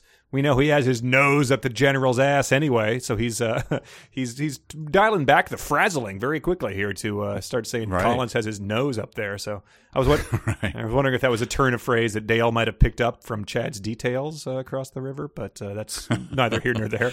Hey, now. Bleep, up his bleep. But now they've got uh, now they now they're into a uh, uh, exchange that we had encountered in real or fan fiction, uh, because uh, it turns out that Collins has. It sounds like he's just been sort of like running a his own little like fight club in the in the ranks out here, and I, I assume that you know military options in the Wild West were a bit less disciplined than they are, but it sounds like he's like kicked the shit out of every single guy in the army unit, and the captain is sort of like, well, that's Collins, like he's Oh yeah, I did. I, I didn't understand that either. they say they say, Captain, tell Collins to come up here and put the chains on us. I'll shut his mouth permanently. The captain looked a little surprised at the request, but he would like to see Collins put in his place. He had bullied most of the troops and needed to be put where he belonged for once. So he's uh, they they keep they go on to say it that uh that uh later on that like he has he he just like has beaten up every guy in their unit. So I guess that's why no one takes him seriously. Well, that that one ends with one of my favorite uh, subject confusion things. At least if Dale could take him, he would be off their back for a while. Damn it, Charvier. It's amazing. Just, just tell us who you're talking about. Uh, Don't yeah. make me go back and read who. Wait, who? Oh, okay. At least if Dale could take Collins, Collins would be off the Chad backs of all backs. the people's. No, I think the, Oh, the, the whole people- unit? The unit. That's Wow. the only thing. Yes, that's why it annoys me. Uh, but yeah, we get some great action in here. I'll just, just read some of that. Uh, Chuck Collins walked up to Dale and sized him up, looking him up and down. He took his hat and threw it to the ground and lunged for Dale. Dale stepped aside and chopped Collins on the back of the neck, setting him face first into the dirt. The troops watched in amazement as Dale threw Collins around and onto the ground several times and didn't even break a sweat. Collins swung at Dale again, and Dale blocked his lick and plastered him on the chin, and Collins landed flat on the tail, on his tail, tail spelled wrong, with a thud. And then he says, Collins, I think you're outclassed. If you continue this altercation, he may get mad and hurt you. He's just toying with you, but if he gets serious, you're in real trouble. Why don't you apologize for being such a dip shit, two words, and shake his hand before he gets real rough? um, I, I made a note after this. Uh, this, as you mentioned, this fight was a real or fanfic. And now I appeal to the listeners. What the hell am I supposed to do faced with this? right. He's, You see my predicament. You understand why I am only at 40%. I think someone has actually tracked our success. oh, wow, nice. on, uh, on a, uh, yeah, but uh, you understand how rough this is. Yeah, I mean, because Dip shit. the dip shit is a, his lick and Yeah. plastered him on the chin. He's actually karate chopping his neck. Like, I mean, all I can picture during this one was the uh, uh, Gorn captain fight. Really, oh, it You know, has the, to be. the double the double fist, uh, you know, on the back that ca- Right. somehow causes people to go oh and like spread their arms out and fall down flat. right. Much slower than anyone would ever move if their life was being threatened. But uh, yeah, I holding mean, holding his hair with one hand while motioning to the uh, rest of the soldiers, like, "Should I do away with him?" As the guy like is doing the no, no. he could do the Popeye thing where he sort of like his fists are like going in a circle and he's, he keeps punching the guy's chin. Right. Uh, but yeah, so it's real action. We we get more. Uh, this was in the fan fiction, but it's worth reading it one more time. Damn it, boy, he just won't learn, partner. Dale said as Chad kicked high in the air, catching Collins on the side of the head. Collins flew backward and landed on his back when he finally stopped rolling. Chad turned to Dale, laughing, and said, "Damn it, boy, you're right." um, uh, but then, uh, so we, we get some some details. Collins was was evidently knocked unconscious throughout this whole thing. They they they caused a you know severe head trauma, concussion. But the uh, captain is says, "You must tell me where you two learned to fight like that. That was simply amazing." I've never seen anything like it before in my entire life, the captain said, showing his curiosity. The troops the troops all yelled and began to laugh at how easily they had taken Collins out. When Collins came to, so he's out for like serious time, Chad reached out his hand to help him, and Collins did not resist his aid. His aid. So yeah, I, I I loved the, uh, the showing his curiosity uh, was uh, was emphasized there, and uh, yeah, just the idea that they're all just like you know he's he's having that thing, they're slapping each other on the back, and Collins is lying there like you know his brain has slammed into the side of its skull, and he's probably taken a couple years off his life for this, but they're, they're having a great time. I also love the fact that I mean it's a small detail, but the troops waited to yell and begin laughing at how easily they had taken Collins out be, ap- till the captain showed his curiosity Right. with a paragraph of questions. Otherwise, they were sitting solidly still, waiting for him to. Yeah, you'd think they would The captain be like is curious. It's time to cheer. they weren't doing like Cobra Kai. You know, they weren't yelling "Get him a body bag." Was there? Uh, as he's he knocked Collins down a couple times before he actually knocked him unconscious. So they had all sorts of opportunities. Yeah, and then I think we get to the um, uh, Napoleon Dynamite uh, fanfic. It's Yep. just some defensive moves, Dale, and I learned from back east while in training. Yes. Speaking of learning, you got a lot to learn, Collins. Keeping your mouth and comments off my partner and me is one just learned. Yeah, yeah, we've had a lot of lick talk here, so let's maybe just you know we could rephrase it better than keep your mouth and comments off my partner and me. Keep your comments in your pocket. But uh, yeah, speaking of that, that's very close to the scene in the room where uh, where they say, uh, you know, they're saying you can't keep uh, jerking Johnny around like that, and uh, the replacement Peter uh, does a very Chatterdale thing. He just says, "I agree with that." That's right. I forgot about that. It's all it's all coming back. Ah, Talking seems like, an a, uh, alien, getting getting time for that one, huh? getting details. I mean, Johnny says, "So how's your sex life?" So that was sort of like, Oh uh, yeah. wow, huh? Wow. The long It's all- con. It's a big. It's a conspiracy. Johnny and Mark as Chad and Dale in uh, Trucking Through Time. and then, uh, yeah. So what? Uh, where do we? Uh, where do we do this? Um, Cha- oh yeah. So Collins is he's. He, he was rude to them in the beginning um, for no real reason. We determined he was just sort of suspicious. But now that they've now that they've kicked the crap out of him, says, uh, I don't feel so good either, General, but I'm okay. I just opened my mouth and someone closed it for me. He looked at Dale and smiled, and they knew Collins would give them no more challenges. So now that they've just like utterly kicked the crap out of him, he's on board. He's uh, he's perfectly fine. This is yeah. This was that perfect. Uh, you know, the uh, guy comes to. I mean, basically Roadhouse again. He comes to a small town, and you kick the the big guy's ass. Is like he's rearing back to punch you one more time, and then starts laughing and rubs you on the head, and like yeah. You're my buddy now. so Collins is their buddy now. sure. Uh, this is some of the deep philosophical musings of Chad and Dale. Uh, maybe he just wondered how they licked him so easily. Whatever, it would have to wait. They had no time to dwell on Collins and his simple minded thoughts. yeah, these two are at a different level. I mean, Sure. and, and it is true. They saw God, so clearly. True. Yeah. I mean, I'm sure, I'm, I'm assuming they don't describe it. Charles doesn't describe it, but their hair is whitening now. Yeah. Um, there's a look in their eyes. You know, it's like uh, Gandalf the White. Uh, Dale, yes, that was my name.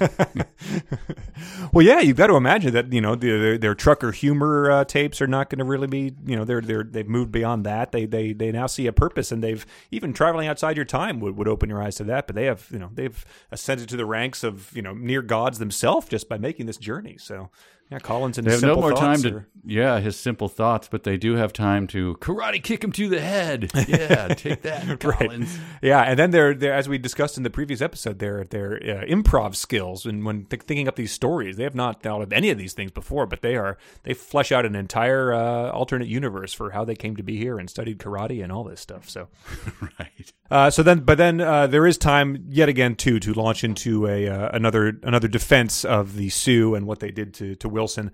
Uh, so by your count, my count, this is the the tenth time they they say something about uh, you know who are the real savages um, type Oh, of thing. this is in the next. This is a General Collins discussion, right? Oh, okay. Yes. Yes. They're, they Yeah, go and we're back. start talking we're to the back to that. Yep. Yeah. Unbelievable. So they're, they're playing the greatest hits. They're, you've got a scene in the general's office, and you're saying, you know, but but who is the real savage, um, us or them? Um, so he he says, like, I'd say Wilson, you know, deserved to be punished. White man has come to their community and is trying to take their land. I do not approve of their methods, but I accept it simply because they know no other way. Um, so yeah, very very philosophy 101, um, but borderline, you know, offensive way to uh, to sum up these people. Like they, they might know another way. They just they really wanted some torture pole use. Like it had been in mothballs all winter, so they, they they were looking for an excuse to drag it out. Yeah, you're doing too much work for uh, you know people are uh, they they might quite enjoy the torture pole for what it is for no other reason. Uh, the general gets into a weird Dadaist thing here. Uh, he says to them, "I have some unanswered questions for the two of you." The general began, You don't have to answer them, but I warn you, your answers will determine whether or not you will be brought up on charges of treason. Do you understand? Wow. Like, n- no, I don't understand. Yeah, that's Just- like you just went all Alice in Wonderland. yeah, exactly. Very Lewis Carroll. I will tell uh, only lies, and Collins will only tell the truth. We do not we know which one of them will be, but you must ask us only one question to determine. Do you understand and do you accept? Like, ah, wait a minute. What'd you say? Yes, they're just waiting for the other one to to answer the question, so the other one can agree with them because no one knows what to say. But yeah, they uh, they say that we are uh, you know we were born at home on a farm and our parents forgot to tell anyone. That's why they're not in the census. Um, They get cautioned uh, not to trust Collins because he's uh, sort of a toady for the general. I'm not sure if they were going to trust the guy. They just uh, kicked the crap out of and knocked unconscious, but uh, good to reassure someone in case they were starting to warm up to him. And then we, we get more of the Napoleon Dynamite talk. Uh, he says, Captain, that was known as karate. It's an art known by a handful of people back in the United States. Uh, the government was given permission to send a few men to China to learn the art. Chad and I were lucky enough to have been selected to go. Dale lied, hoping to convince the captain in order to get out of telling more lies. Uh, then the two of you are actually secret agents from Washington, are you not? Captain Troy asked. that says their answer meant they could be off the hook if they could ad lib through the conversation with logical answers to the captain's questions. So they uh, they just Captain Troy starts helping them out by uh, proposing scenarios, and they just start lying and go along with everything he says. They yes and the hell out of him. Which is bizarre, though, that they have to. Why do you have to go to? They sent us to China to learn it. if they don't know anything about it, you- it- they sent us anywhere. Sure. we went to a secret camp. Like, Right. Oh, you went to China? You know what? My cousin is from China. Oh, sh- Right. which part of China were you in? I spent five years there. Oh yeah, it was uh you know probably in the uh, the north like oh Mongolia then like oh yeah That's exactly where I was. um yeah w- which boat did you take? Well, there is one boat a year that goes there since it would take uh, three months to travel, but uh, it was probably the same boat my cousin was on. Uh, but as they're describing the, I noticed that they're getting a little method here. Chad, Chad Dale, as I call now. Okay. Indians do not have schools to teach them the ways of the white man. White man has come to their community and trying to take their land for a mass movement west. so they themselves start dropping articles and speaking in pidgin English. Like, Uh, wait, yeah, we, Guys? It, Uh. it happens more than once. We get a at the end of this, they they end up sending a uh, a telegram to the War Department, and they they lapse into the exact same thing. And there, it's sort of like, well, maybe they're trying to save on words for the telegram, but it's very much the uh, you know you know white man come this way, leave village burning, stop. Like, oh, you're sounding a lot like Indian. Oh, actually, that's our Chinese part coming through. Did you not pick up on that? yes, uh, they the Chinese taught us that. Uh, Fewer words uh, means more energy focused into your karate chops, the authentic karate term that we all know. Confucius say. Uh, yeah, so they they keep talking to the uh, to the to the general, and they are um, sort of aware that they're going to have to um, make an escape uh, during this thing because they need to get to uh, what, what's the name of the place they're trying to get to, so they can. Uh, Green River, I believe. yes, I Um, uh, I once drove cross country from well from Minneapolis to San Diego, and I think I drove. I was solo, and I drove 17 and a half hours, and I made it to Green River. wow. And so I remember it, and it was the you know it was the hotel where you try to float above the sheet so you never have to touch them. So that's my only thought. Broken down, uh, put in a quarter in the bed vibrates feature. Yes, indeed. Uh, anyway, yes, a Green River. Um, but so yeah, they are uh, they're before they before they plan their escape. I just this was um, this was pretty funny. Colin says uh, our mission is classified, and they Colin says, "Can you teach me some of those tricks you used on me?" And they say, "Collins, that is not one of our objectives at present." so they just like Collins was was was angling just to learn a little bit, but I like the uh, the the very uh, formal way they dismissed that that uh, that request of his. No, once again, Colin. No. then they, they double down. You must remember it takes time to learn, and the instructors have to conquer the art first. You will be able to learn the art also as soon as it is available in this area. and I, I think I'm just going to start referring to driving in my car uh, in reverse as the art anytime someone asks me about that. As soon as it is available in this area. So- Right. It's like when you call for fiber optic. Or right, something. right. Google rolling out Gmail invites type of thing. uh, but yeah, so they they start getting ready to escape, and uh, this is something that they enlist uh, Captain Tim's advice to do. Um, he he, the captain. No, is he, you know he's sort of like runs the show when the general's not here, so he knows a lot of flaws in the uh, in the fort's security system. He says, "As I said, your your best chance will be at 2200 hours. That's when they change guards, and usually pretty lax. That is also when taps are blown. So there's like a guard change happening, and that the guy is aware about. And he's the captain says, "Oh yeah, sure. When they when they change, they're they're usually very lax about that whole process. So if you wanted to invade or escape, that would be the time to do it." Which he's telling the Easterners who have just convinced him that they're spies because they karate chopped. right. Uh, right, and and so the the taps uh, bugler. It says after that, the taps bugler goes straight to the bunk where they all get into a card game. I'm not supposed to know about it, but that's another story. so like uh, the story is that like it's officially against the regulations of the fort but like the captain is cool with that because he knows they need to go and blow off steam so they Right, he wants to be the cool captain. Like, Right. look, it's a card so he game. overlooks massive security violations Every soldier, you know, does these little things like it's not a big deal. You're making a little whiskey behind your footlocker. I'm not going to Right. make a big deal about. not You'd made of think stone. that would be it, Conor, but no, no no. I was, I was astonished at this thing because I thought that's another story. Is like, oh man, yeah it's a loaded maybe that's another Charles E. Harris book in the making there. oh my Um, that's the second book he was gathering research for well. That's exactly collecting right. data That is the other story that Charles E. Harris wrote, and and uh, you know I had to do some digging. huh Yeah, uh, I uh, I went to Amazon. Uh, Charles E. Harris t- trucking through time, Mm-hmm. Captain Troy's story.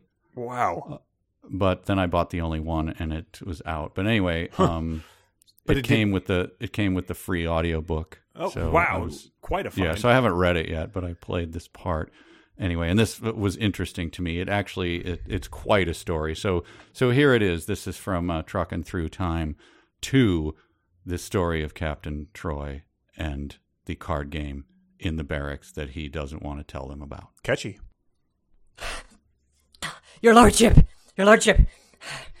You're here. Let us begin, Glomborg, or, or shall I say, Private Williams the Bugler. Assemble the XT 4100 communications units, which our science officer has disguised as their Earth playing cards.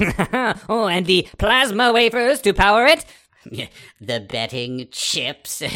yes, those as well. Sure is great being Captain Troy. Hmm, it's that foolish captain. Assume your Earth forms. Coming through, boys, but I don't see nothing. Uh, good bugling tonight, Private Williams. uh, thank ye kindly captain Uh, Private Williams, is that a, a tentacle coming out of your coat sleeve? He's on to us. Ah, what hellish creatures are you? Ah, ah. His primitive earth heart has failed. His death would cast suspicion on us. We must revive him. Ah, well, they are crude pumps. I will replace it with our superior ion powered Q13 units used on our lowest level discount androids. Mm, done. Oh, oh, what happened? It seems, Captain, that you have stumbled on our secret that we are a reconnaissance unit from the planet Krablark 12, preparing to destroy your planet and convert it to a landing post for invasions of other, better planets. Can it be? Silence! If you utter a word about it to anyone, we shall blow up your heart instantly and destroy this entire camp. You will never see your precious Christina again. I won't say a word, I, I promise, not even to the Easterners. Especially not them. Miss Marie is a disguise for the emperor of our bitterest enemies. Oh, uh, and your god? He's not real either. He's the kind of kite we give to our least intelligent children. Uh, yeah, I kind of suspected that. So, see? very different yeah that is It a whole quite a other story, He, he was not lying. I can't. I can't wait to read the rest of it, and you know, maybe we should put it on the. Yeah, OCR Schedule and for uh, another, uh, yeah, PDF. I'm sure people would want to hear it. I mean, Yeah, yeah. So it sounds exciting. I'm glad Very. you're into that stuff. Uh, Uh, crazy. yeah, okay, so- so, then the escape comes. So Yeah. let's get into it. he said well, he adds in you shouldn't have a problem getting through the gate because the sentries will be on the catwalk and can't see the gate directly below. Um, so yeah, he has outlined like four different things they can exploit that hopefully uh, none of their enemies ever find out either. And they are getting ready to uh, uh, they, as they're as they're leaving, they're Dale notices Chad seems kind of reluctant, and he says, "Oh, I know, buddy. Light Feather is at the village. You don't have me fooled one bit. You just like being with her. Hell, I may never get you back in the truck if we're ever lucky enough to find it again." And I read that, and I was like, "Oh, right, that, that whole thing. Like, what is the plan for finding it?" With 50 pages left in the book, like we're just going to sort of wander like you know hither and yon until the like the we've ev- evidently impressed the great spirit enough that we're just transported. Like that's sort of what they're doing i think. Uh, yeah, I mean, I thought it was hilarious that that uh, the insane plan that goes on and on. Just, I'm all for it, partner. It's just the uh, Right. that, that's all he has to say about it. I have a little thing about. Uh, here's a question. He says we are gathering information that may help our cause to educate the backward and heathenish people, be they Indian or white. oh Heathenish, heathenish people is that is that a thing? who are the uh, real heathenish people is i think what he's uh, getting at there Exactly. So then the actual escape happens, and this is where I lost my I lost it on Charles E. and you're gonna have to help me talk. Okay. You're gonna have to talk me through this. sure Oh wait, wait. I have one thing before that. Sorry, Okay. sorry. I'm jumping Yes. back. People, stay with me. sounds good This it's just funny. This is another typo that it just made me laugh because he was so on.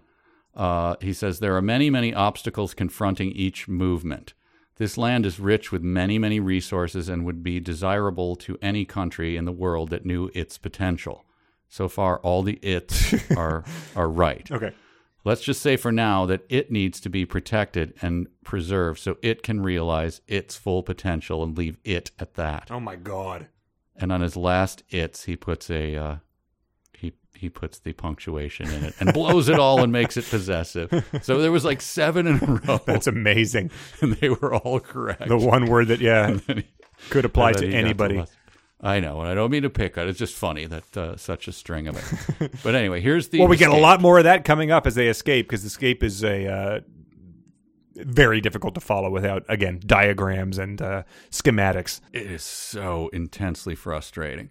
So, how do you see the escape going as you read it? Because I literally, I, I gave up trying to, trying to figure this out. Well, I mean, they're getting ready to leave, and they looked and saw that no one else seemed to be moving about, and everything seemed to be moving along just fine. Uh, to again use a word multiple times in one sentence, um, but I they essentially like get out, and then they like look over their shoulder, and they're they're the the fort is behind them. But then it says they had taken only a few steps, and suddenly they heard a noise. It was two.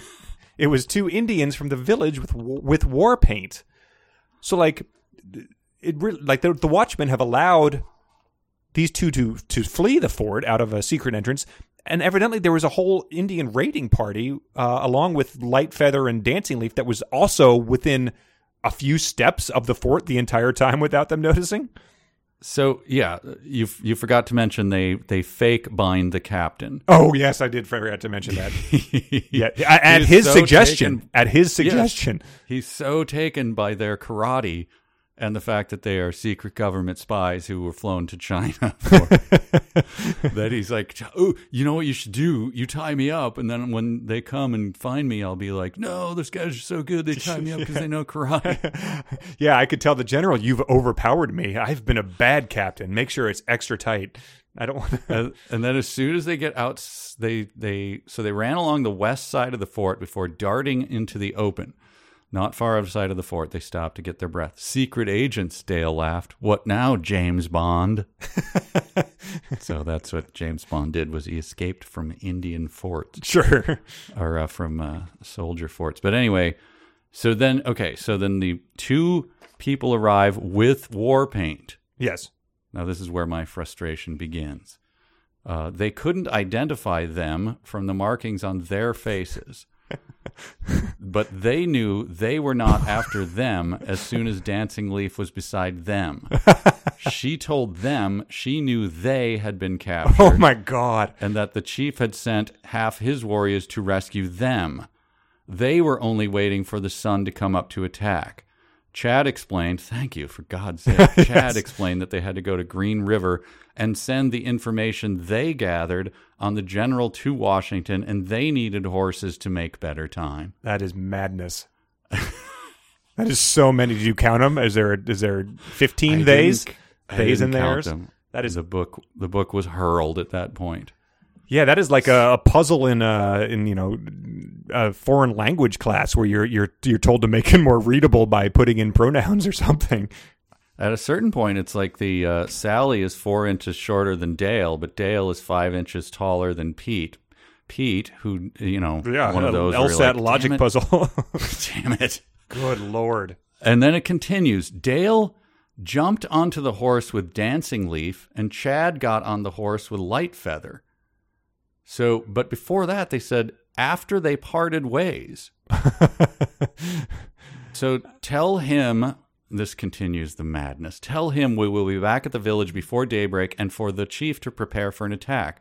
When they find out we are gone, the general will surely send someone back to the village Good to Lord. take us back, Dale told her. After they parted ways, Dancing Leaf said the chief had already prepared the village for war. so this is them parting ways, I assume, with Dancing Leaf and what's her name? Sure. But yeah. then they jump on the, they're on the same horse. I think they meant the two men who were with Warpaint.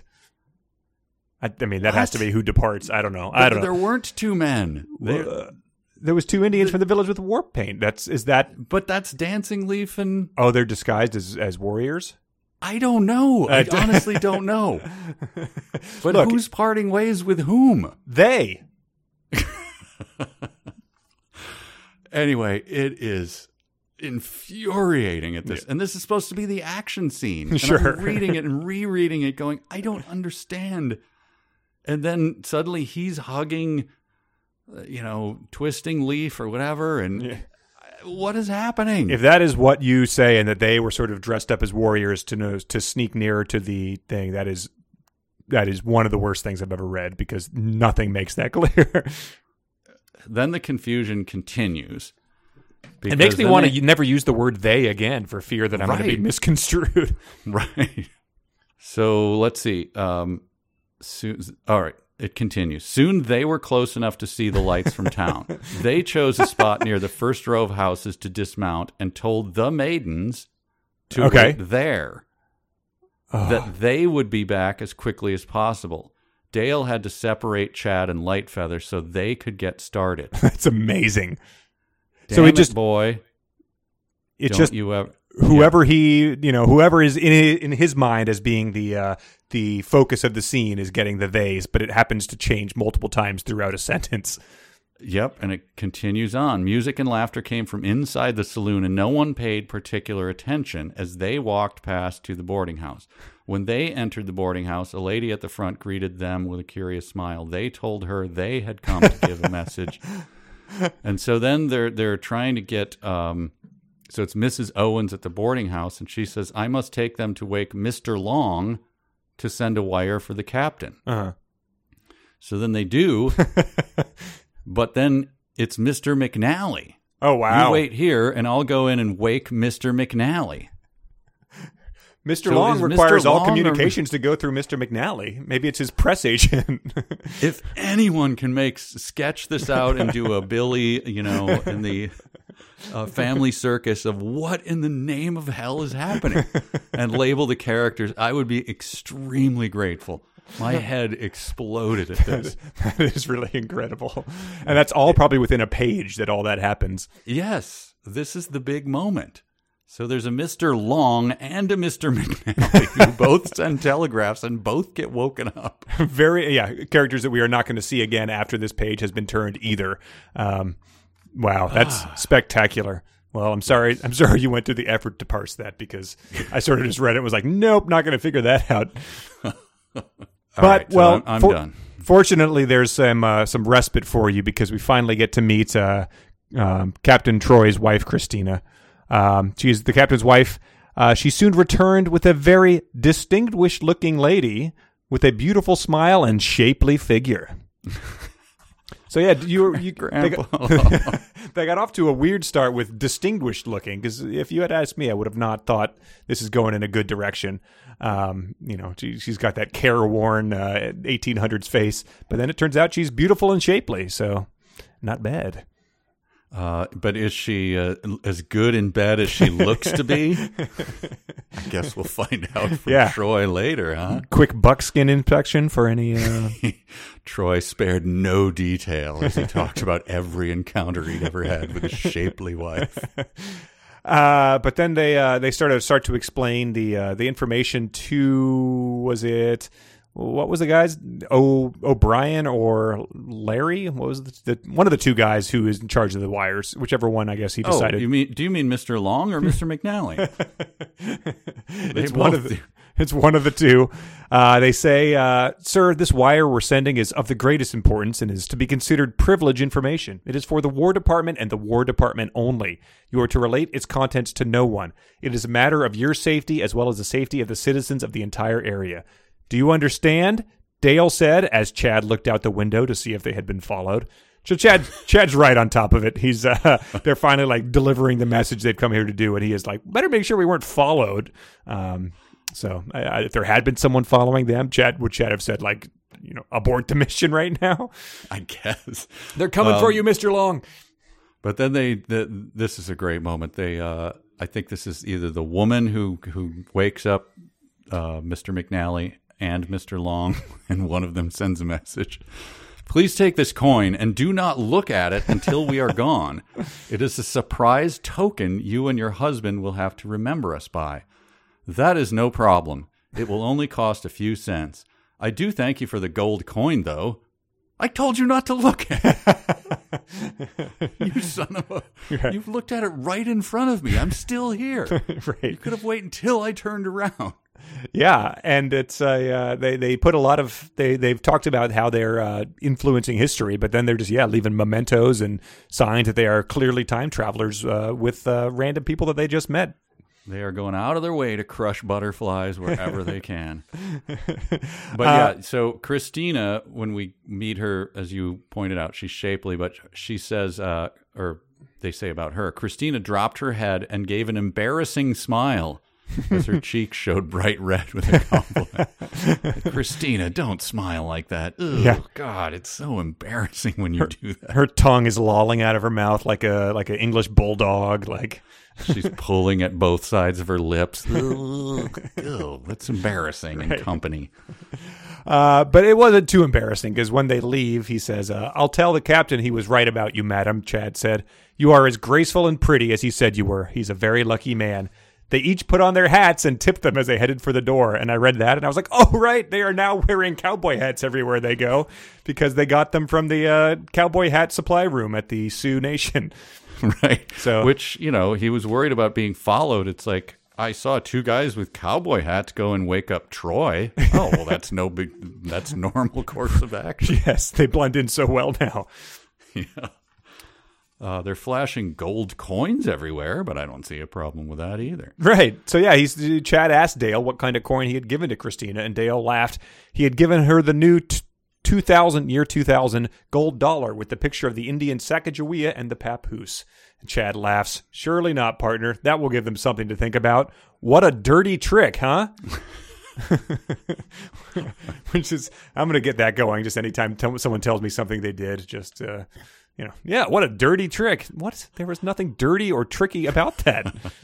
it was sort of weird, but Um, by the way, I believe this is uh, Charles flattering himself again. When they got outside, Dale said to Chad, "Damn it, boy, you sure have a way with the women. Charming, I must say."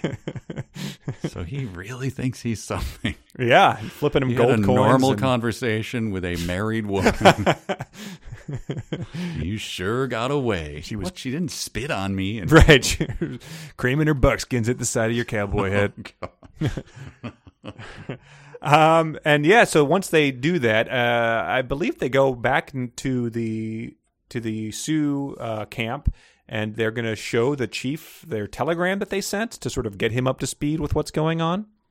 I was infuriated by this point. Yes. Yeah. It it maddened me. It took the best part of the night to return to the village, but they were both happy to be back. As they rode into camp, they heard horses behind them and saw riders all with war paint. Do not worry, they have been with us all night. They were with us when you went to send your wire and followed us back to the village for your safety. Dancing Leaf said. Where is she? Where are they? Well, they left them outside the city, I guess. So they they, they kept tabs. They just yeah, were but they waiting. never returned to them, and they with- True. all of a sudden they just rode back to the village. Like, wait, you told them to wait there, right? Well, during that whole, they said that they should go in and they should wait there, Right, and yep, that, that was, I assume, supposed to mean that they were telling Chad and Dale, that is, were telling uh, Dancing Leaf and and Happy Pants to stay in a location just outside of town. Right. But And- then they just rode past him to the village, and then all of a sudden these warriors circle them, and then she's with them. Yeah. Oh, yeah. By the way, they've been here the whole time. That would have been nice. I wouldn't have had to look out the window embarrassingly late in the game if I knew you had watchmen out there, like you know, taking keeping tabs on us. And, and they were probably laughing at them, going, "You guys didn't even need the hats, you idiots!" it's like a full army accompanying you to send a stupid telegram that no one gives a shit about. It. Right. Yeah. It's not even going to get to the president for another forty years because that's when he is president. He might not even be born by this point in time. Uh, and then if so, if you add uh, add uh, twenty years onto James A. Garfield's zero years, that will bring us to the current date. So yeah, it's an awesome action scene that ends with it just like you know smash cut, as they say, to the telegram itself. oh my God! Which if the you think all that, caps telegram. Yeah, if you think that this book is hard to read when it's written in, uh, you know, Times New Manifesto, it is even harder when it is all caps with the occasional lowercase stop thrown in between them. I didn't even. I I don't know what to say. About this. Yeah, I'll just read some excerpts from it. But yeah, so it, it does sound like they're they're trying to do a, a, uh insensitive impression of, of Indians from like a you know John Wayne Hollywood movie.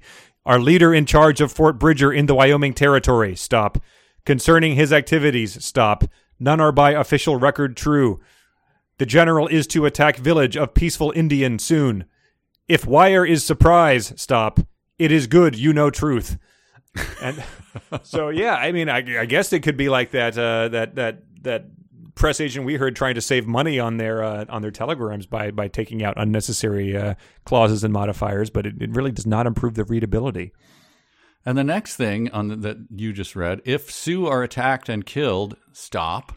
Why is that a stop? Right, right. America will have to confront all the world. Stop. America will be forever embarrassed.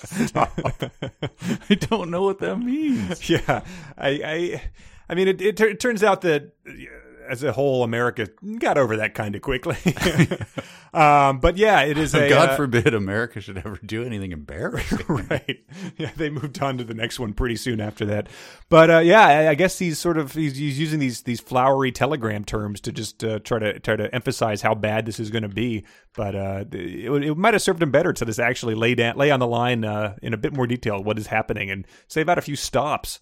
Like they're just putting in stops like you would put in if you were you know did not want to do any research about how telegrams worked and based it entirely on what you've read from the movies. I, I mean, it's the same thing of the uh, getting uh, panicking and putting uh, quotation marks around something. He just stop. It just sounds like the rhythm that you've heard, but stop just means that they didn't have period, right? It's just Sure. that's the stop of the sentence, but he's Right. putting stops. And this is They're a printer willy-nilly. It's a printed record of it, so I don't even know if those have stops in them. That might have like a line break type of thing. Yeah, I don't know. And the, the the chief has to be like, "What am I even looking at? Like printed words? Like this is like this is magical as it is." And now you're introducing stop everywhere. Like is stop your new they? Yeah, and who he doesn't actually say who translates it. They show the chief that. so the chief is just like looking at a telegram going, I yeah. okay, but Chad and Dale are like nodding their heads happily, like this is what we sent to Yeah. the War Department. They're Wait till he gets to that. America will be forever embarrassed part. He's gonna love that part. The chief like sheepishly holds up a fried penis. I, is this what you're? if you uh you want me to, to, to eat it, I guess I'll fine. Uh, I, I was gonna. Uh, I got to do this to get out of admitting I can't read if it's what happens. And, uh, but then Uh, yeah, they they sort of uh they, they, they, the chapter ends a little less flowery, a little less Grand Funk Railroad uh, quoting than last time. He says, uh, "Well, if the chief feels safer placing lookouts, then he should. But I think the immediate danger is over, and we should go on about business as usual." Chad said, and began to chuckle as he thought about what they had to do to escape. I don't know what they have to do to escape. it hasn't been laid out. Uh, he told the chief about tying the captain up and sneaking out of the fort under the sentry's nose, and they all got a laugh about it. So it's it's the end of a '70s cop show. Where, Yes. Well, at least finally, Captain Miller over there is losing a little weight. freeze frame. But yeah, except except that it's on the tail of uh, you know the the Sioux are going to be massacred, and America will have to confront the world and be forever embarrassed about its uh, its its racist history. And but then they get you know oh, and we we tied that captain up pretty good too, didn't we? dun, dun, dun, dun, dun. Chief is pointing to the because he's never seen obviously the word Sioux printed in English. He's pointing at that massacre. Now, who's this person here? The Sioux. Who is that? Right. Oh, that's you. Like, That's how you write this. No What? one's ever going to pronounce that correct. oh my God. Come on. Uh, little quiz for you. Right before that, um, this is a Chad and Dale exchange. Um, oh, guess the reaction. Okay. Uh, there will be a hold put on his plans. That is for sure, Dale told him. Chad's response, please. Dale, I'm fed up with you asking me for details about this, and I regret telling you all this, and I, I've just been stewing over this for I all night agree lo- with Big Bear, Chad said. Sure. Next guess. That was my next guess. Man, wow. It is it is our North Star. It is our our lodestar, our Polaris. Yeah, uh, that they agree with each other at all times. Find something to ground it. You know, it makes them relatable, I suppose. Well, that uh, yeah, that takes us through uh, through the end of chapter sixteen. That was a long one, but uh, we do only have fifty pages left in the book, so they've got to get to the truck. They've got to prevent the massacre. They've got to reunite with their long lost son, I suppose. We have to read what they say when they go and meet their son, and when we see him, he should go meet them. Uh, if she is there with him, and also they are there if he is there. Exactly. So It's perfect. Yeah, I have a mental picture in my mind. uh, really paints a picture. it's just me blinking is my mental picture, you know, in a room with nothing in it and no windows, and I'm just sitting there blinking. Uh, that's all I got. All right, well, that means that it's time to read some dumb sentences. A sentence begins with a capital letter. A capital letter is a letter that's big. A capital letter is not a small letter. A capital letter is big, big, big. A sentence ends with a period. All right, this first one, well, we covered this one quite a bit, but let's just say it one more time. Con submitted. She almost creams in her buckskins when you are close to her. Woo! Con, uh, like I like many how many submissions. that yeah, I, I think we sort of had to like rush people to do it since we were decided to record this before our show. But uh, I think that would have been a clearly that was a standout to everybody. But uh, Khan is a Patreon supporter, just like many of the other people uh, who submit these or submit fanfic. And uh, yeah, Patreon is uh, a lot of fun. So uh, if you want to support that, it's uh, just a few dollars a month. Patreon.com/slash three hundred seventy-two pages. We're running a meme contest now, so you can get over there and uh, submit your your finest memes. There might be some good they they they memes where that's the only yeah. not not direct at you in that direction, but if you want to do it, that could be fun. Um, next, we have Marie, who submitted the sentence: "They each had pity for him because they knew suffering was not the answer, only their solution." Ah, good, yeah, good. Yeah. All right. That's one of their makes you think type of things. Uh, this one is from this one is from Justin. The boarding house was easily found because it was beside the saloon where most of the activity was found. so you've got the, another patented thing using the same word twice in one sentence to apply to two different things. So it's always fun. This one is it might be traumatic already, but I'm going to read it again. This one's from Brad. They couldn't identify them from the markings on their face, but they soon knew that they were not after them as soon as Dancing Leaf was beside them. So he uh, he underlined every time that popped up. One, two, three, Okay. four, five, six, seven. Seven in All one right, sentence. good. So it was maddening everyone else too. I'm glad I'm not just a petty man. I mean, I am a petty, but I'm glad I'm not just a petty. Right, in this uh, and this rare outlier, not not the case at all. Uh, next is from Harris. Uh, they need to sh- know the general is pushing for no reason except for vindictive reasons and probably a show of power. so no reasons except for these two very valid reasons he's, he puts forth. Yeah, I had that as one. nice. Uh, this is from Tom. Surprisingly enough, Red Coyote brought several hats for them to try on. So the uh, he this is I, I almost read this when you said this, but he said "Cue walking on sunshine." oh wow! well, Chad and Dale have a playful montage, so I guess that's Holy the uh, that's the go-to for anyone th- trying on some hats. uh, so well done, Tom. Uh, the two of them giggling and laughing while Red Coyote brings out hat after hat from the stockroom, each hat sillier than the last, Dancing Leaf and Light Feather shaking their heads in unison after each one. Wow, spot on. He got yeah. fle- yeah, fleshed out Great the uh, the montage. Uh, last dumb sentence from uh, listeners from Janelle. The two laughed and talked for hours about their time with the Indians and their relationship to the different characters and personalities at the village. oh, those That's characters, those personalities.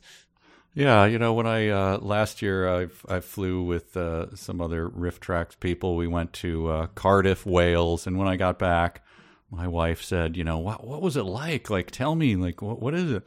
oh, I laugh about the different characters and, and personalities I met in Wales. Right. That's when Bridget realizes you two have been replaced by a, an alien who is trying to imitate a human, and you could provide no specific detail other than that. Yes. Um, let's see what I have. I have one we did not cover yet. Uh, this was one, eh, you know, sort of a sort of a, a low blow here, but my my dumb sentence of the week was. We are willingly to help solve a delicate situation and prove our integrity and loyal, sir. Loyal, eh, prove our integrity and loyalty, sir. We are willingly to help solve a delicate situation. Yeah, I was petty enough to have that as well. Oh, nice. but I do have another one. okay. I'm I I don't think this came up. Sometimes I have uh, done something where I read a dumb sentence that has already been read because I'm reading something else. So don't laugh at me if that's true. Uh, I've read a lot of dime store books, and my wife Christina keeps me abreast of new ideas the government comes up with with each letter she writes. That's his knowledge of the world and why he is convinced that they are spies is because he's read a lot of dime store books and his wife Christina keeps her abreast of new ideas the government comes up with. Right. She gets a little notification. Ooh, the government just had a new idea. and dime stores? Wouldn't a dime be like a, a vast fortune at this point in time? Like, is it with the dime store? I thought that was like a, a, uh uh Andy Griffith show era relic. Yeah, I think that's later. so yeah, Christina's filling her in on like, you know, our our, our third son has died of the diphtheria. Uh, let, let's just get to the new government ideas section of my letter now, and uh, I'll fill you in on those. They're proposing a uh, a, a point five point yeah, five percent uh, tax on all out of state hotel stays. So it's essentially a tax on tourism. A lot of people are in favor of it because it's not too. I mean, anyway, I mean, next uh, next idea: parallel parking downtown. Uh, they've been using Oh, a lot of bloodshed over that proposal. Um, well, we do have some emails to read about uh, this second to last chapter of Trucking Through Time. We're going to the party. We're going to the game. We're going to the disco. Ain't gonna cruise out, man. We're stealing people's mail. Stealing people's mail. Stealing people's mail. All right, so our first email is from George, who uh, I think was fed up with some of the things we were fed up with. Could we at some point address the fact that Trucking Through Time is clearly set in the mid to late 19th century, as prior to the 1800 there was no organized federal government and U.S. Army with outposts in the West oppressing the Indian out of greed and ignorance and whatnot. The whole vibe of the thing feels very post Civil War, 1865 onward at least. Custer's last stand, for example, was in 1876. One of those stupid little mistakes I feel should be pointed out lest it slowly drive me bad. Not a stupid mistake. Very irritating and very uh, sloppy on the author's part. Pretty much the core of the book. Is What year are we? from the very start? Yes, there isn't even like a crappy thing in the truck that's like a you know the the the odometer just set back to 1876. I wonder what that means. Like that sort of again hand wave it away it, with the first garbage thing I thought of would be better than doing math program problems to try to figure out what year it is. Yep, should have had that Charlton Heston moment. What does this say? We're in the year 1888. right. Does man still make war on man? Uh, if either one of those characters talked like uh, Charlton Heston in Planet of the Apes, that would improve this vastly. I agree with that. Uh, but they, they, the, the, the, wife of uh, Christina sent him news. She sent him prints so they could they could just verify that. See, I was right, Dale. Or see, uh, you were off by a couple years, Dale. But at least you were in the ballpark, type of thing. Anyway, let, let me see these prints. Shuffling through them. Uh, we get one from Curtis. Uh, he says, "Trucking through time, the movie. Am I the only one who sees it?" So he's going to recast this with not Charlton Heston, but let's just read it. Fine. In the '70s, this movie would have starred Chuck, Chuck Norris and a weak or dim-witted sidekick. Many more problems would have been solved by kicking. In the '90s, it would star Farley and Spade. The hot spring scene alone would provide fodder for at least 15 minutes of bubbling water jokes. And in present day, it could be Will Ferrell and John C. Reilly comedy. Could use a 100% faithful ada- adaptation of the dialogue and action and still work. The mountain lion and torture scenes are proof of concept. Yeah, that works. So Farley and Spade, uh, fat guy in a cowboy hat. I, I assume. yes, yeah. Or uh, buckskin shorts, perhaps. um, yeah, so I think that I think those would work. I don't know. I think I'd probably watch the uh, I'd probably watch the Farley and Spade one. You do have the uh, the sizable weight difference too. Yeah. Yeah, you are you are of the era where you would watch the Farley and Spade. I had a friend who took me to see um, what fat guy in a little coat was Tommy Boy. Tommy Boy. Yeah. He's he took me to see Tommy Boy, and for about ten minutes before the fat guy in a little coat thing, I was doing the ten thousand yard stare, where I wasn't looking at the screen at all and was freezing him out. Wait. And then and then he turned to me right during that section and caught my and he did like the triple take, like "Duh, I I just who knew that it would go on to be a classic, beloved by everyone. Uh, you were doing the thing where every time someone writes a good review of something like Indiana Jones and the Crystal Skull, I'm like, I want to sit with this person. I want to sit and I want to observe their face to see what exactly they were enjoying. Like when, when they smiled like a like a kid, you know what what made them enjoy this. So Yeah.